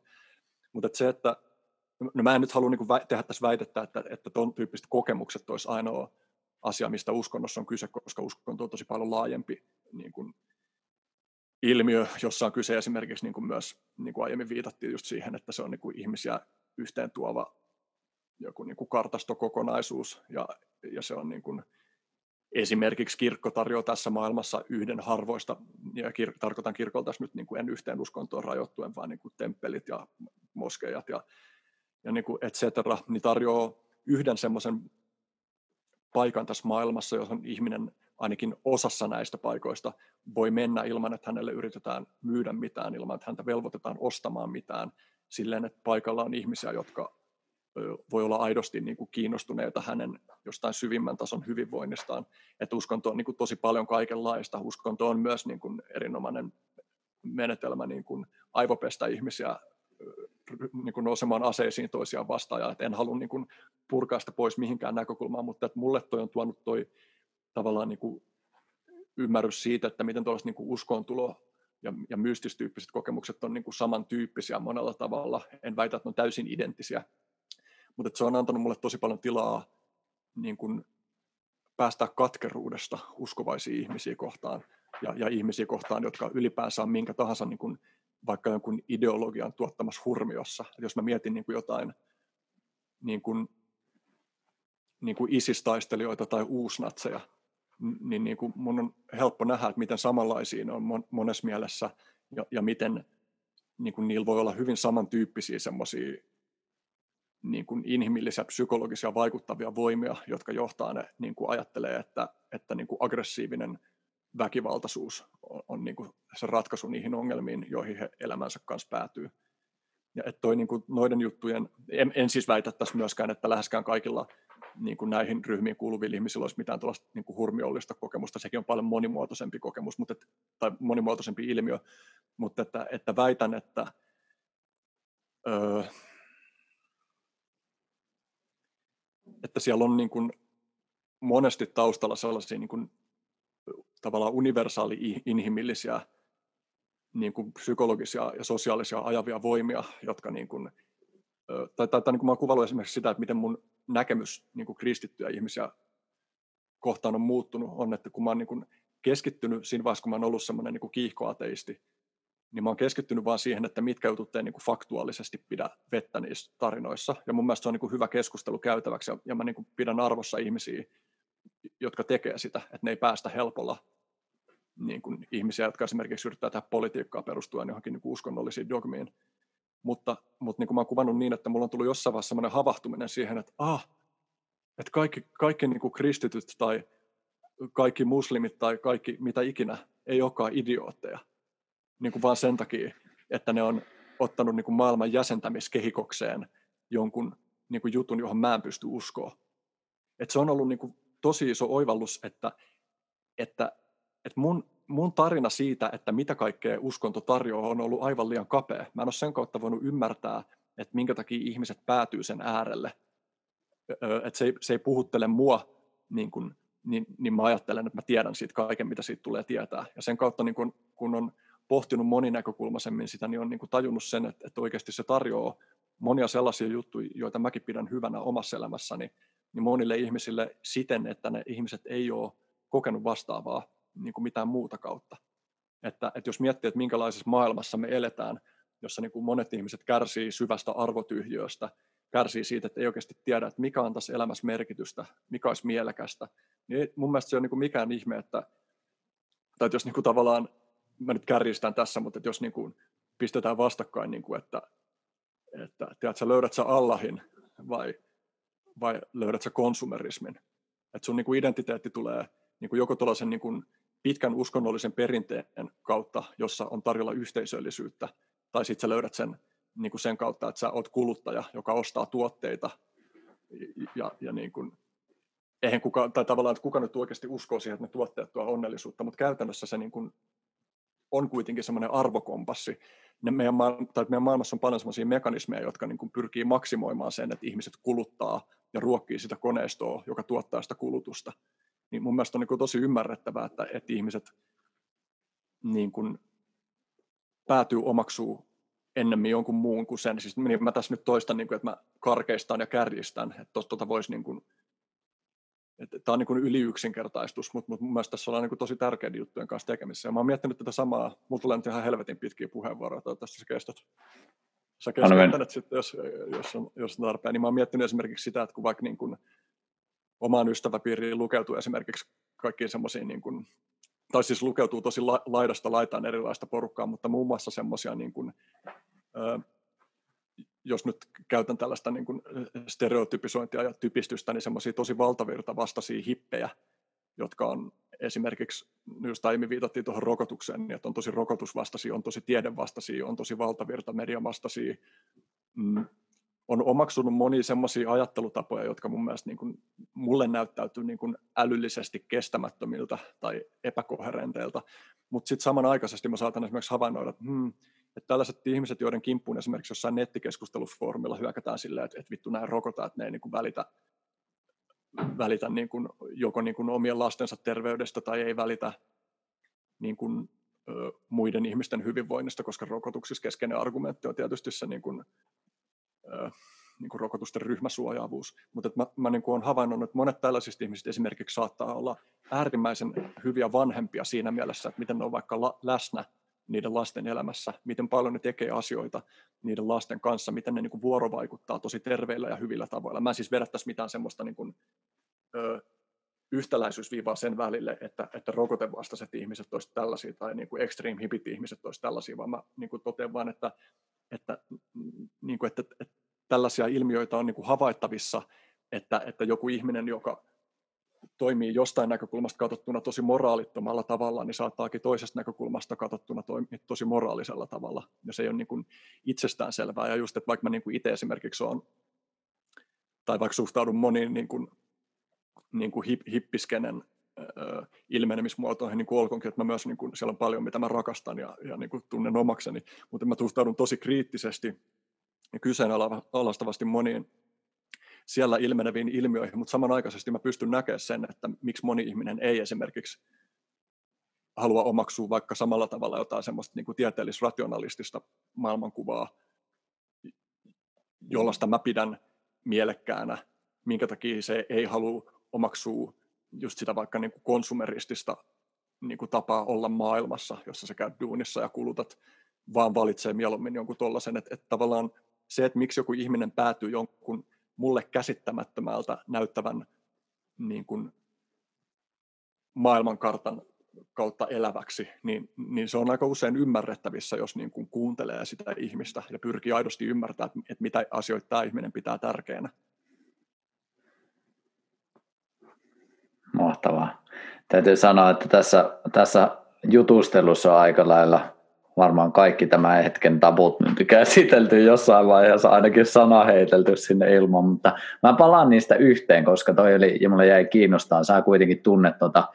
psykedeelimaailmaa ja se ennen kaikkea tutkimuksiakin, että mitä siitä on tehnyt, niin mulla jotenkin jäi kiinnostaa se, kun sä puhuit noista tunteista, niin mä en tiedä osaanko mä pukea tätä kysymystä, mutta koita saada kiinni tästä, mitä mä hain. Et et nyt jos kuvitellaan, että ihminen ottaa jotain psykedeeliä, että triggereikö se sen tunteen, mikä siellä on jollain tavalla käsittelemättä, vai tuleeko se ihan tavallaan niin random lottona sieltä, että no pistetäänpä sille lapsuuden trauma tuohon, niin onko sulla tähän mitään näkemystä? Joo, tota, väite siitä, että, että jonkin asian herättämä tunne ö, oli esimerkiksi niin kuin vaan joku piilotettu, ö, piilotettu tunne, joka oli vain jäänyt käsittelemättä, niin on siinä mielessä hankala, että sitä on mahdoton todistaa vääräksi. Eli tämä on vähän sama, mitä voi ymmärtää vaikka sen kautta, kun puhutaan siitä, että tuottaako kannabiksen käyttö mielenterveysongelmia.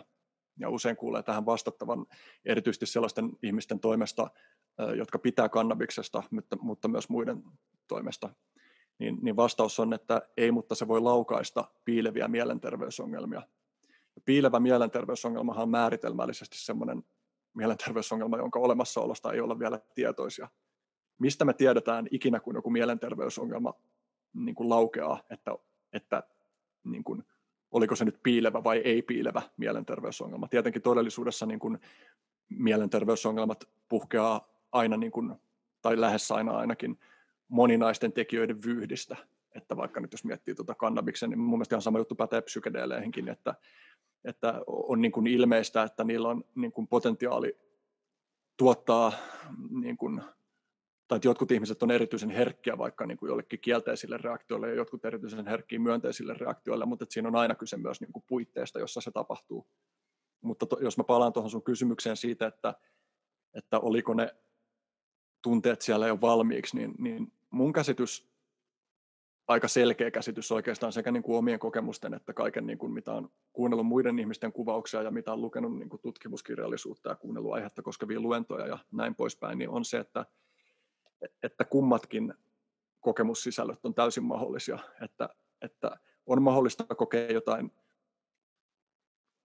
niin kuin täysin tyhjästä tulevaa paranoiaa, on mahdollista kokea niin kuin paranoiaa, jolle on per, perusteet, on mahdollista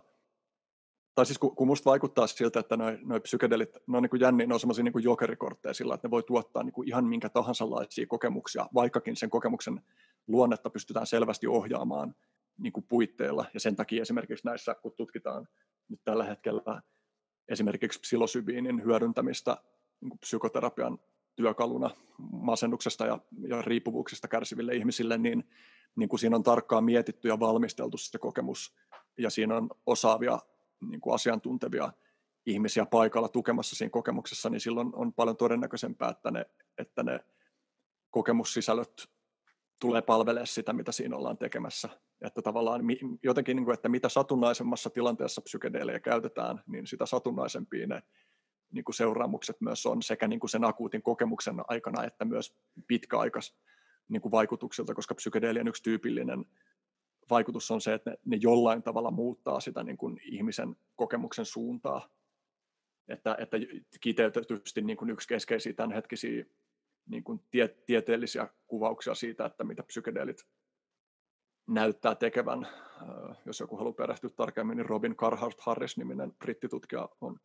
on niin kuin käsitellyt tätä niin, että psykedeelit näyttää niin kuin löystävän iskostuneita ajattelu- ja käyttäytymistottumuksia sillä seurauksella, että niiden niitä voidaan niin kuin ohjata toisenlaiseen suuntaan. Tämä on myös sanottavissa niin, että psykedelit lisää suggestioalttiutta, mutta,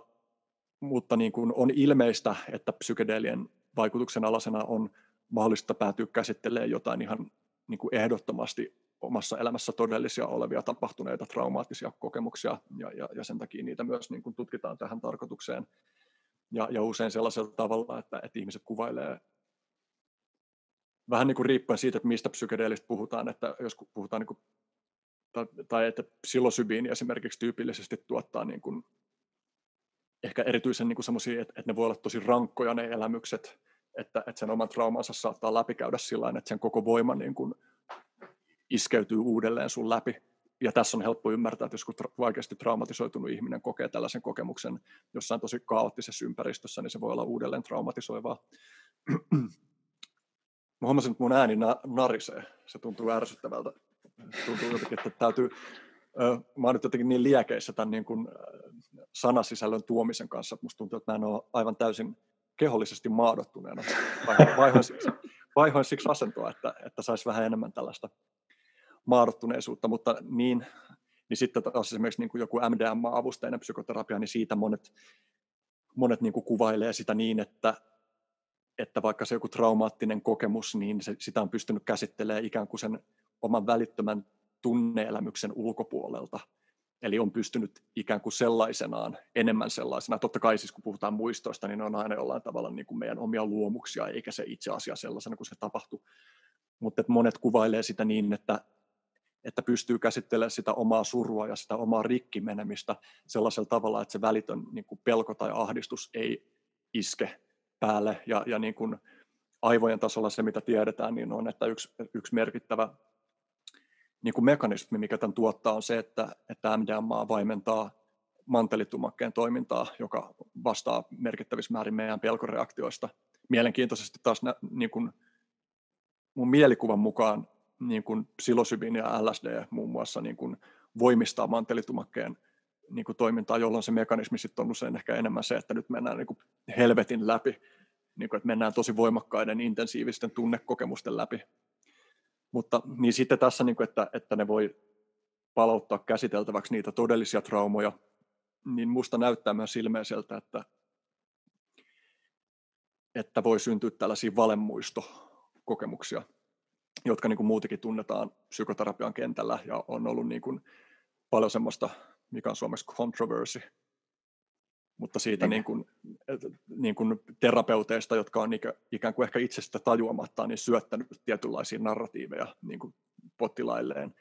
ja, ja, ja potilaat on päätynyt uskoa ja pitää niitä tosina, niin minusta on myös ilmeistä, että, että psykedelit voi tuottaa sellaisia kokemuksia, ja tässä niin kuin mun mielestä mielenkiintoista on se, että, että, että silloin kun on epäselvyyttä siitä, että onko tämä tapahtunut vai ei, niin minusta niin rakentavin näkemys tai lähestymistapa sikäli kun ei ole mahdollisuutta saada tietää sitä, että tapahtuuko se oikeasti vai ei. Just tämä brittitutkimusryhmä, niin, niin heillä oli yksi tällainen psilosybiini masennustutkimuksessa ollut, mukana ollut potilas, joka tota,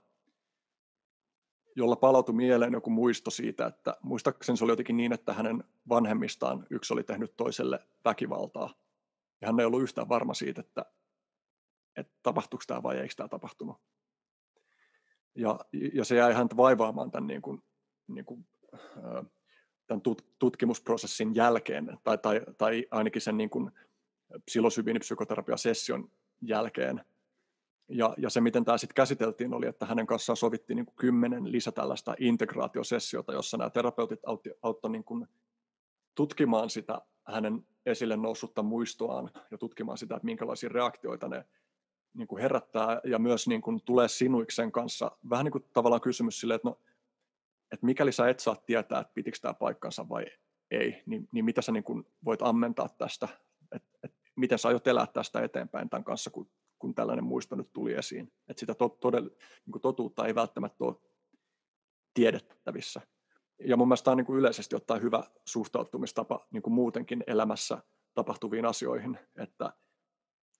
että kun sille tapahtuneelle ei voi mitään, niin, niin miten me voidaan meidän omalla suhtautumisella niin kuin muuttaa sitä, että miten, miten se ohjaa meidän suuntaa, minkälaisen, kun puhutaan just tuosta niin kuin integraatiosta, että niin integraatio on mun mielestä yleisesti siis minkä tahansa voimakkaan kokemuksen jälkeen, joita mä aiemmin luettelin, nämä niin kuin onnettomuus ja avioero ja, ja rakastuminen ja kaikki, niin, niin integraatio on niin kuin sitä, että, että pyritään, ollaan tekemisissä sen, sen kanssa, että, että miten tämä koettu asia vaikutuksineen niin kuin iskostuu tai niveltyy osaksi mun jokapäiväistä elämää. Että minkälaista tarinaa mä punon nyt, kun tämä asia on tullut osaksi mun elämää. Et mun aiempi tarina sai yhtäkkiä jonkun uuden elementin, jonka, jonka vaikutusten kanssa mun on kuljettava. Että et tavallaan niin kun, kun mun äiti kuoli, kun mä olin 9-vuotias, äh, anteeksi 11-vuotias, mistähän toi yhdeksän tuli, niin, niin se on ollut mun elämän yksittäisiä ehdottomasti vaikuttavimpia tapahtumia, ja, ja sen integroiminen on, niin kuin jatkuu edelleen ja jatkuu varmaan mun loppuelämäni tietyllä tavalla, että se on voimakkaasti ravisteleva kokemus, joka niin kuin, muutti tosi monia mun elämän ulottuvuuksia sellaisilla tavoilla, joista mä en välttämättä kaikista tule edes koskaan tietoisessa, koska mä oon elänyt vain tämän niin kuin yhden elämän, joka, joka sisältö on tapahtuman. Mutta jälleen, jos mä palaan nyt siihen sun alkuperäiseen kysymykseen, niin, niin psykedelit näyttää voivan tuottaa tosi laajan kirjon erilaisia kokemussisältöjä, ja tässä on niin kuin, niiden yksi potentiaali, koska ne saattaa tarjota just äärimmäisen voimakkaita jotain niin kuin, helpotuksen tai armon kokemuksia tai, tai jossain niin kuin, valtavan syvässä eksistentiaalisessa pinteessä olemista ja siitä helpotuksen ja vapautumisen löytämistä, mutta sitten samanaikaisesti ne voi myös tuottaa niin kuin harha-ajatuksia, ne saattaa edistää sitä, että ihminen, niin kuin, niin kuin yksi tyyppi, joka on niin kuin tutkinut tätä tavallaan niin kuin ajahuaskan vaikutusten, joka on siis tällainen Amazonin alueella äh, traditionaalisesti käytetty psykedeellinen seosjuoma, niin, tota, niin, niin hän on seurannut paljon niin kuin tähän liittyviä ilmiöitä. Ja, ja sitten hän on kuvannut, niin kuin, että, että yksi semmoinen potentiaalisen haitallinen vaikutus on kokemukset, joista ihmiset tulee ulos ikään kuin sanoen, että ayahuasca told me to, eli niin kuin ayahuasca on käskenyt tekemään jotain, jotain tiettyä, ja tähän liittyy niin kuin usein sitten näissä niin kuin ayahuasca käyttävissä perinteissä esimerkiksi niin kuin on voimakas ajatus siitä, että, että, että äiti ayahuasca on niin kuin tietoinen, autonominen olento, joka ohjaa ihmisiä, kun, kun ayahuascaa juodaan. Ja niin kuin, ottamatta nyt mitenkään kantaa siihen, että, että onko näin, niin kuin kuitenkin tiedetään, että, että noi voi tuottaa myös niin kuin ihan ilmeisesti ja todistettavasti faktuaalisesti vääriä harha-ajatuksia, siis esimerkiksi niin kuin jotain semmoisia paranoiden kuvitelmia, että ihmiset sun ympärillä juonii jotain sun päämenoksi, tai, tai kun sanon tuottaa, niin tässä nyt huomioitakoon se, että siinä on aina totta kai monia eri elementtejä, että miksi ihminen päätyy tietynlaiseen kokemukseen, mutta että, että on ilmeistä, että ne voi tuottaa myös harhoja, ja sitten jos ihminen pystyy perustelemaan sen harhan sillä tavalla, että mä nyt niin kuin sain kosketuksen tällaiseen itseäni suurempaa voimaa, joka käski mun toimia tietyllä tavalla, niin, kuin, niin, niin se voi olla haitallista. Usein se on, siis, usein se on vain esimerkiksi, voi olla jälkeenpäin vähän noloa, että ihminen käy läpi semmoisen jonkun niin Jeesus-kompleksi,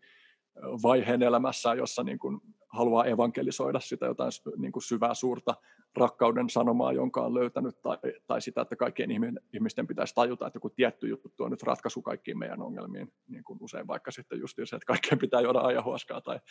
tai mitä tahansa tällaista, mutta mä toivoisin, että sitä mukaan, kun meidän niin kuin, tavallaan kulttuuri väkisinkin, koska tämä on niin kuin selvästi nouseva aihepiiri, että ihmisten kiinnostus tuohon lisääntyy ja ihmisten psykedelien käyttö lisääntyy. Se on Suomessakin niin kuin kymmenkertaistunut tässä nyt 90-luvun alun jälkeen THLn tilastojen mukaan, koskien nyt siis noita muutamia tai paria käytetyintä psykedelia, mutta, mutta anyway, niin että on, tämä on niin enenevässä määrin semmoinen ö, ilmiö, jonka kanssa valtavirtakulttuurikin tulee tekemisiin. Tietysti myös sen takia, että, että tällä hetkellä näyttää myös, että ne on niin kuin lupaavia mielenterveyden ja hyvin, niin kuin, hyvinvoinnin eheytymisen apuvälineitä oikeanlaisissa konteksteissa, niin niistä varmasti tullaan puhua yhä enemmän, mutta sitten sen takia olisi tosi tärkeää, että olisi paljon enemmän ihmisiä, jotka niin kuin ymmärtää ja on perehtynyt tuohon aihepiiriin monesta näkökulmasta, ettei mennä semmoiseen niin kuin, toisaalta semmoiseen niin kuin vanhanmalliseen niin kuin demonisoivaan pelkästään, että onko tämä nyt hyvä vai huono, tämä on huono, mutta ei sitten myöskään mennä siihen toiseen ääripäähän, että tämä on pelkästään hyvä, vaan pohditaan sitä, että miten miten me niin kuin käsitellään tätä, näitä niin kuin haastavia työkaluja sellaisilla tavoilla, jotka niin kuin minimoisi sen, että, että tulee niin kuin inhimillistä kärsimystä ja maksimoisi sen, että, että, että ne tavallaan niin kuin valjastettaisiin palvelemaan sitä, että, että me voidaan elää hyvin. En halua niin kuin kiteyttää mihinkään yhteen, että, että niillä olisi joku yksittäinen tavoite. Että esimerkiksi, niin kuin, että ei niiden ainoa käyttötarkoitus, niin kuin myönteinen ta- käyttötarkoitus ole ole se, että ne on mielenterveyshäiriöiden niin hoitamisen apuvälineitä, sikäli kun nyt niin kuin karttuva tutkimusnäyttö tulee, tulee mahdollisesti niin kuin osoittamaan, että, että näin on. Että, että niin kuin, ne voi olla kokemuksina itsessään niin kuin itseisarvoisesti arvokkaita siinä, missä mikä tahansa ihmisen koettavissa oleva asia, tai monet puhuu niistä niin kuin luovuuden työkaluina, ja sillä että mä en halua niin kuin, niin kuin padota sitä mihinkään tiettyyn yksittäiseen niin kuin tulkintaan, mutta sitten samanaikaisesti niin kuin psykedeleistä innostuneiden ihmisten keskuudessa on helposti myös taipumusta niin kuin aliarvioida sitä, niin kuin, että mikä myös se tavallaan pimeä potentiaali siellä on. Et, joo. Joo, se oli, se oli niin tyhjentävä, että mulla ei jäänyt mitään kysyttävää. jätetään, jätetään se seuraavan keskusteluun. Mutta mä vielä tähän loppuun voitaisiin ottaa se, että mitä ainakin itse kuulen, ku, ainakin kuvittelen kuulevani on se, että ja mikä on ainakin mun myös oma näkemys ja sen takia varmasti sen kuulenkin sieltä, että, että, että se oma mieli, se on helposti se, se jumahtaa vähän tiettyihin kaavoihin ja, ja nyt siis tulin jo pois sieltä psykedeelimaailmasta, mutta yleensäkin siihen mielenmaailmaan, niin just silleen kaipaa jonkinlaisia uudelleen, en nyt sano, että kokonaan uudelleen asetuksia, mutta uudenlaisia fressejä tuulahduksia. Ainakin itselle just tulee sitten niin ihan helposti luonnon kanssa ja just niin kuin mitä säkin puhuit, että hyvin ihmisten kanssa, jotka oikeasti myös haastaa, mutta myös sitten ihan tietynlaisten kehollisten harjoituksien kautta, että sen takia esimerkiksi joka päivä teen erilaisia hengitysharjoituksia, koska ainakin hetkellisesti pääsee hyvin semmoiseen tyhjään tilaan, missä ei, ei, ei ole sitä luuppia päällä, niin ne on kyllä kokenut ihan valtavan tärkeäksi, että on semmoisia pieniä reset-nappeja, että ei tarvi olla aina miettimässä heti ensimmäisenä sinne perun viidakkoon sitä ajohuaskan matkaa, niin kuin, vaan on oikeasti niin noita meidän, meidän omassa lähimetsässäkin, enkä tarkoita nyt edes mitään sieniä, vaan just se, että kun menee sinne havainnoimaan, menee hengittämään, menee vaan olemaan just niin kuin miten oleellista tässäkin ajassa on se, että jättää kaiken hetkeksi, että ei tee töitä, ei ota sitä puhelinta, ei kuuntele musiikkia, ei vie sitä kirjaa sinne, vaan ihan silleen, että ja mulla ainakin, kun on helposti semmoinen hyvin aktiivinen mieli, niin se kaipaa jonkun vahvan tekemisen. Mulla se on yleensä sitten kylmä altistus, hengitys tai joku fyysinen tekeminen, että saa sitä omaa mieltä ainakin hetkellisesti edes taltutettua siinä tai hiljennettyä. Kyllä, ja, ja tuossa just kun mä oon nyt tuonut paljon esiin sitä, että miten tärkeää on, että, että on haastamista, niin sitten taas sille vastapainoksi niin on tosi tärkeää, että on myös sellaisia sosiaalisia tiloja ja tilanteita, jossa voi olla ihmisten kanssa ilman, että joku on koko ajan haastamassa. Juuri näin. Että, että voidaan luottaa siihen, että nyt ollaan tekemässä niin kuin samaa asiaa, ollaan samalla puolella, tai että se haastaminen ei ole niin kuin sellaista ajatusmaailmallista haastamista. Että se voi olla vaikka sitä, aloitin tuossa loppuvuodesta treenaa brassijutsu, ja siinä on niin kuin mahtavaa haastamista, joka on kyllä älyllisesti haastavaa, mutta ei sellaiseen niin kuin, mihinkään niin kuin ajankohtaisiin asioihin liittyvää tai, tai sellaista, vaan se, se on niin kuin jotain, jotain muuta ja se tuntuu mahtavalta kokea semmoista, niin kuin, koska siinä on myös luottamus tosi isossa osassa. Ja, ja just toi, niin kuin, kun puhuit metsästä ja merestä, niin mä koen, että oikeastaan kumpaankin nyt tässä, me muutettiin tänne Helsingin jollakseen viime vuoden lopussa. Me ollaan asuttu täällä Laajasalossa, jonka osa Jollassa on jo pidempään, mutta Jollassa on vielä niin kuin erityisesti rauhallisempi, niin mä oon tuntenut, että, että mulla on täällä syntynyt ihan uudenlainen suhde sekä metsään että, että mereen. Että just metsässä, nyt mä niin kuin juoksen paljon polkujuoksua metsässä ja, ja siinä niin kuin tulee sen metsän moninaisuuden ja kirjon kanssa tekemisiin paljon. Ja mä oon huomannut sen, että vaikka mä oon tiennyt tosi pitkään ja on mulla ollut suhde metsään pidempään, mutta mä huomaan vaan, että se on syventynyt sellaisella tavalla, joka niin kuin ei aukea millään muulla kuin sille, että on sen metsän kanssa. Ja, ja, ja se, niin kuin se niin kuin hyvä, mitä se on tuonut mun elämä, on jotain, mitä ei voi kuvailla sanallisesti tai että voi siitä selittää, että minkälaisia juttuja se tekee, mutta se kokemus ei ole niin kuin missään muusta saatavilla kuin siitä, että on se kokemus tai se kosketuksissa olo siihen ja ihan sama siinä meressä, että, että meri on mun mielestä aina ollut ihan siisti juttu, mutta nyt kun mulla on ollut sillä että mä oon käynyt meressä niin kuin vähintään joka toinen päivä ja, ja mä oon seurannut sitä merta ja sen niin kuin ikään kuin meren luonnetta sikäli, että, että minkälainen ilmiö tai voima se on,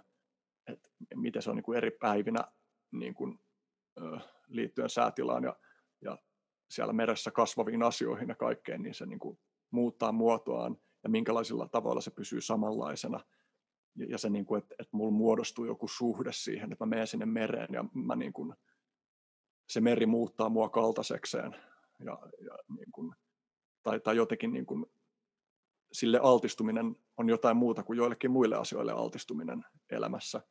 Ja, ja se on niin hienoa, ja just niin kuin, että, että meressä on jännää se, että se tietää, että tämä sama meri jatkuu ympäri maailman. Ja sitten se on myös jännää, että mä tiedän etenkin niin kuin silloin, kun se ei ole lämmintä se vesi, niin että myös tappava voima. Että mä menen tänne ja se voimistaa mua, mutta jos mä jäisin tänne pitkäksi aikaa, niin, niin multa saattaisi lähteä nirri niin se jotenkin on niin kuin hienoa, mitä se on niin kuin semmoinen, että se samaan aikaan niin kuin on vähän niin kuin mun mielestä luonto ylipäänsäkin, että luonnossa on elementtinsä, jotka on niin kuin syleileviä ja, ja voimistavia ja kauniita ja, ja, ja jotenkin semmoisia, luonnosta voi saada tosi syviä rakkauden kokemuksia ja sitten yhtä, yhtä aikaisesti pitää paikkansa, että luonto on helvetin julma ja brutaali ja armoton ja, ja, niin kuin, ja se on jotenkin ihanaa, että ei tarvitse valita, että joko tai, eikä voi. Niin. Voi, te, voi, voi yrittää tehdä sitä illuusiota, mutta sitten sit kyllä realiteetit siirtää aika vahvasti syrjään. Jep. Mitä ainakin itse olen aika monessa asiassa yrittänyt tehdäkin. niin, maailma on, jos ajattelee sitä niin kuin sanotaan, että totuus on tarua ihmeellisempää, niin jos tässä tarus, tarulla tarkoitetaan sitä tarinaa, joita me muodostetaan, niin todellisuus on, niin kuin ne tarut voi tarjota ihan niin kulmia, upeita, hyödyllisiä kauniita kulmia, kammottavia kulmia, lamaannuttavia kulmia meidän todellisuuteen, mutta sitten se todellisuus kuitenkin on myös paljon kaikkea muuta kuin ne tarinat. Juuri näin. Haluan myös vielä antaa äänen hengittämiselle, koska kun sä toit sen esiin, niin, niin hengittäminen on, se ei ole pelkästään väline, mutta se on muun muassa väline, joka auttaa niin monenlaisessa, tekee hyvää niin monenlaisessa paikassa ihmiselämässä. Todellakin. Ja tuohon vielä jotenkin vähän, vähän hassua tuntuu edes käyttää sanaa tasapaino, koska siitä tulee sitten helposti se fiilis, että se olisi 50-50, mutta heitän sen nyt kuitenkin että noihin asioihin, että just se, että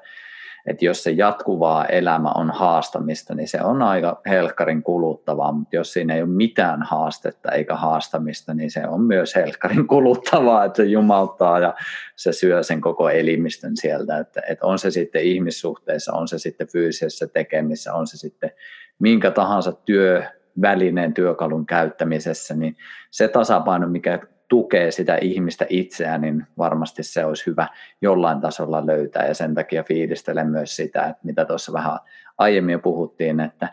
että jos koko ajan ne läheiset ihmisetkin haastaa sinne, niin on se helkkari myös raskasta, että kyllä se välillä kaipaa sitä niin tilaa, missä kaikki on seesteistä, jotta jaksaa sitä merta taas sitten kohdata. Mutta ihan. Joo, sanoma niin se ihanteellinen haaste, jossa on ei liikaa eikä liian vähän haastetta, niin se tuottaa flow-tilaa. Juuri näin. Sitä, sitä tilaa kohti se on kyllä, se on hieno tila. No näin niin viimeisenä kysymyksenä mulla on pakko kysyä tämä, koska sä kysyit tämän silloin kun mä olin sun vieraana, laitetaan tuonne vaikka show notesihin, eli mikä se on suomeksi, tuonne muistiinpanoihin tästä jaksosta, niin laitetaan se kyseinen jakso, niin sä kysyit multa tämän kysymyksen ja mä muistan repeilleen, niin silloin kun sä kysyit, niin mulla on pakko kysyä sulta tämä. Mitä Henry sulle merkkaa se, että sulla on kyrpä? Tiesitkö, että tämä tulee? Joo, kyllä. Kyllä mä mietin, kun tota, se tota, joo, mä hetken aikaa ruksutin, että minkähän kysymyksen sä esitit, mutta sitten kyllä tuo oli ainoa semmoinen selkeä. Se on niinku, jotenkin niinku niin kyrvällinen kysymys, että se voi olettaa niin kuin tulevan esiin tässä. Se,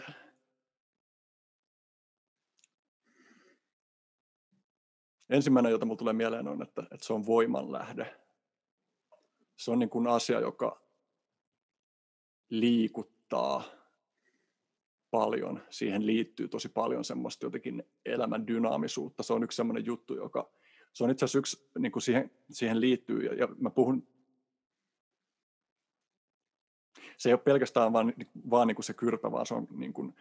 ö, seksuaalisuus kokonaisuudessaan ja, ja mun koko niin kuin oleminen kokonaisuudessaan, mutta, mutta kyrpä on aika semmoinen hyvä indikaattori sille, että, että mitä seksuaalisuudessa on milloinkin niin kuin meneillään. Ja,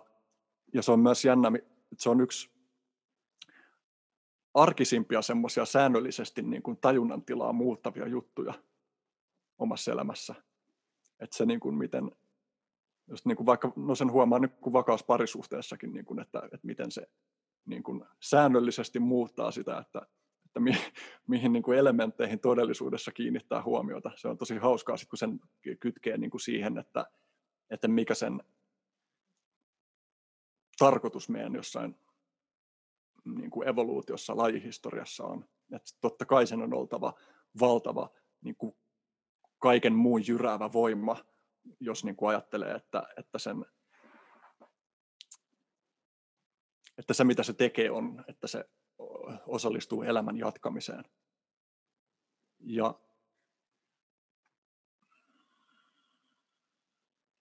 Musta tuntuu myös, että kun mä mietin mun omaa elämän historiaa, niin se on myös niin kuin, ö, osallistunut mun pään sekoittamiseen vuosien varrella. Se on niin kuin, ö, dominoinut niin kuin silleen, just semmoisella omalla, sehän on aika semmoinen niin kuin satunnainen toiminnaltaan. Että se ei niin kuin kysele silleen, että onko tämä nyt sopiva hetki viedä huomiota tai, tai muuttaa sitä, että mihin, mikä, mikä nyt koetaan olennaiseksi. Niin se on, se on niin kuin sekoittanut pakkaa vuosien varrella tosi paljon – ja sitten se on jotenkin hienoa, että, että sitten kun on niin kuin löytänyt itsensä vakaasta parisuhteesta, jossa, jossa sille on niin kuin, mm, voisiko sanoa niin kuin luontevia paikkoja, jotka on niin kuin vähemmän ristiriitaisia kuin silloin, kun ei ole vakaassa parisuhteessa, niin, niin se myös antaa niin kuin oma, omanlaistaan vakautta ja, ja niin kuin siihen liittyvät tai niin kuin just, että jos mä puhun laajastikin seksuaalisuudesta, niin se on hienoa, miten niin kuin seksuaaliset jännitteet niin kuin ruokkii parisuhdetta. Ja, ja, ja niin kuin osa sitä on myös se, että, että, että aina niin kuin parisuhteen osapuolia ei, ei haluta samalla hetkellä olla niin kuin, tai jotenkin tutkia niitä seksuaalisia jännitteitä. Ja, ja sekin niin kuin luo niin kuin just sellaiset omanlaisensa niin kuin erilaiset näkökulmat siihen, että millaista on olla parisuhteessa. Ja näiden niin kuin haasteiden käsittely on myös sen ydintä, niin kuin, että, että, että ihmiselämä on myös niin kuin kompromisseja. Mutta, mutta tosi paljon se on niin kuin ilon niin kuin yksi semmoinen ilon lähde ja, ja elinvoimaisuuden lähde. Se on jotenkin jännä tunne, miten se liittyy siihen, että, että kun, kun se siellä sattuu olemaan ja siihen on hyvä suhde, niin musta tuntuu siltä, että, että se niin kuin kyrpä osallistuu niin kuin siihen, mitä on olla hyvinvoivana, hyvinvoivana Henry tässä maailmassa. Ja, ja me puhuttiin siinä meidän, kun sä olit mun ihmisiä siis elämiä podcastissa vieraana, niin me puhuttiin niin kuin hieman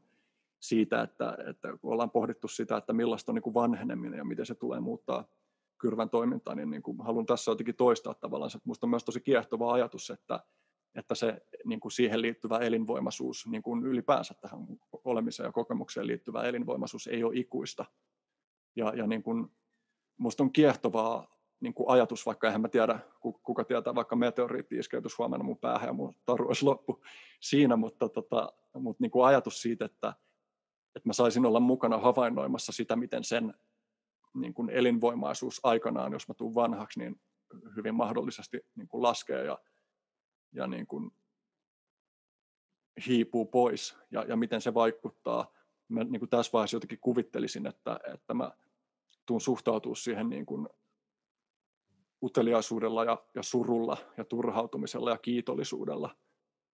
ja niin kuin laajalla kirjolla erilaisia juttuja, mutta niin kuin samalla tavalla kuin vanheneminen ja kuolema ylipäänsä ja luopuminen, niin ne tuntuu niin kuin,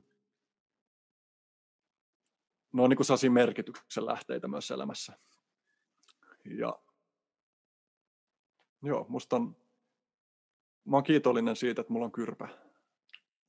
Ja, ja, ja, ja mä toivoisin, että, että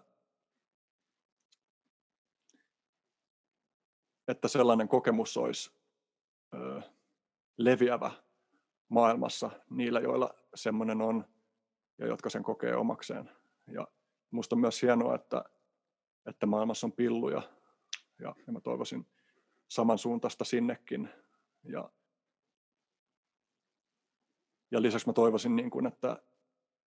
että mahdollisimman monilla sellaisilla ihmisillä, joilla on vaikea on mullakin vaikea. Ei se ole pelkästään helppo asia, mutta, mutta niin kuin mä koen kuitenkin monella tavalla, kun kuuntelee ihmisten tarinoita, mä koen päässeeni niin kuin suhteellisen helpolla. Niin mä toivoisin, että, että mahdollisimman moni sellainen ihminen, jolla on niin kuin sukuelimiensä tosi vaikea suhde, niin että, että he löytäisivät, mikä se polku sitten onkin, niin sellaisen polun, mm, ja, ja kokonaisuudessaan niin kuin omaan kehonsa, niin kuin mitä se polku sitten pitääkin sisällään, minkälaisia askelia se vaatii, niin mä toivoisin, että, että mahdollisimman moni ihminen löytäisi semmoisen niin kuin polun semmoiseen paikkaan, missä niin kuin kaikkein eniten tuntuisi siltä, että, että mä oon siellä, missä mun kuuluukin olla, ja mä oon sellainen kuin mun kuuluukin olla. Minkälaisia rankkoja prosesseja ja, ja, ja muutoksia ja hyväksymisiä ja kaikkea se niin kuin vaatiikin. Koska kyllä se, että on riittävästi niin kuin sinut ja hyvissä itsensä kanssa, niin se on niin kuin asia, josta mä olen ihan, ihan pohjattoman kiitollinen. Ja, ja mä olen kiitollinen siitä, että, että mulla on myös niitä haasteita, ja, ja, ja siitä, että siitä, niistä haasteista sekä niistä huolimatta niin, että niiden vuoksi, niin, niin mä koen olevani niin kuin, plussan puolella. Mahtavaa. Se oli hyvin tiivistetty, kyllä. Me voitaisiin ottaa tässä vaiheessa, teikäläinen vetää noita maraton podcasteja, mutta tämä on meikäläiselle tässä vaiheessa tätä sarjaa pisin jakso. Et kiitos, kiitos ajatuksista ja jos sitten halutaan enemmän ja enemmän tutustua teikäläiseen, niin mistä olisi paras jatkaa sitä matkaa? Joo, tota, toi Ihmisiä siis eläimiä podcast on varmaan semmoinen, jos haluaa niin syväsukellusta. Mulla ei ole mitään hajua, että minkä verran tämä kesti, mutta mutta siellä on siis siellä on tunnin mittaisia jaksojakin. Mä tunnen ehkä joskus tulevaisuudessa tekee viiden minuutin tai yhden virkeen mittaisia jaksoja, mutta sitten siellä on myös niin kuin vajaa kuustuntisia jaksoja jotenkin vieraiden kanssa. Se on hyvä lähestymistapa, se löytyy YouTubesta ihmisiis. Ihmisiis, ihmisiä siis eläimiä, löytyy Facebookista, Instagramista, Twitteristä. Mua löytyy näistä mainituista somepalveluista myös nimellä Erisgumma, Erisgumma g tai, tai Wistbakka tai mun nimellä Henry Wistbakka. Ja tota, mm, sitten mulla on myös tällainen Patreon-sivu, josta taisikin olla tuossa aluspuhetta, että jos tota, haluaa syvempää sukellusta mun tekemisiin, niin mun, mun tota, kanavaan voi tilata ja ö, tilata siinä samalla itselleen luovan työni hedelmiä ja, ja tota, ryhtyä joukkorahoittelemaan mun puuhia patreon.com kautta vistbakka. Ja toivottavasti tämän kesän aikana myös pitkästä aikaa mut voi ö, löytää jostain Helsingin ihmiskeskittymistä kitaran kanssa, koska olen vuosien varrella katusoittanut aika paljon ja toivon, että jos tämä koronatilanne sen sallii, niin pääsisi ajoittain katusoittelemaan vähän lisää. Joo, täytyy sanoa, että sitä mä odotan kyllä. Mä en ole teikäläistä silleen kunnolla päässyt kitaran kanssa livenä näkemään, niin se olisi kyllä äärimmäisen mukavaa. Niin toivotaan, että tämä toteutuu. Joo, se olisi äärimmäisen mukavaa kyllä. Mutta iso kiitos. Äärimmäisen hyvää ajattelua kyllä ja mukava kuunnella. Ja tämä on silleen itse kyllä fiiliksissään, että on on ihmisiä tässä monessa, muutamassa lauseessa piti sillä jäädä vähän sille fiilistä, että mitä se tarkoitti, mutta ehkä ne avautuu tämmöiselle pohjoisen barbaarille toisella kuuntelukerralla, mitä aion. Toi on, hyvä, toi on hyvä signaali myös siitä, että yksinkertaistamiselle ja selkeyttämiselle on aina tilaa. Mutta kyllä suurin osa ehdottomasti upposi, mutta tuota, pääpointti tässä ei ollut siis kyseenalaistaa sun sanomaa, vaan kiittää siitä, että äärimmäisen hyvä kyllä ja jotenkin ainakin itselle toimii tosi hyvin, niin Kiitos sulle. Toivottavasti törmäillään tuolla kaduilla, kun sulla on kitara kädessä ja mulla hymy huulilla. Joo, kiitos Teemu myös. Teet ihan tosi hienoa, hienoa työtä. Diggaan ja on saanut siitä paljon. Ja kiitos tästä keskustelusta. Ihan mahtavaa. Tämä löytyy siis, no ei me ruveta niitä, ne löytyy mistä löytyy ja ne laitetaan sitten jakoon. Mutta kiitos tässä vaiheessa, jatketaan taas. Jos tykkäsit keskustelusta, niin pistä ihmeessä kommenttia, vinkkaa vaikka kaverille, mä uskon, että tässäkin on aika paljon pureskeltavaa aika monelle. Saa pistää jako, se tekee aina hyvää. Seuraavan kertaan, moi. Eläköön.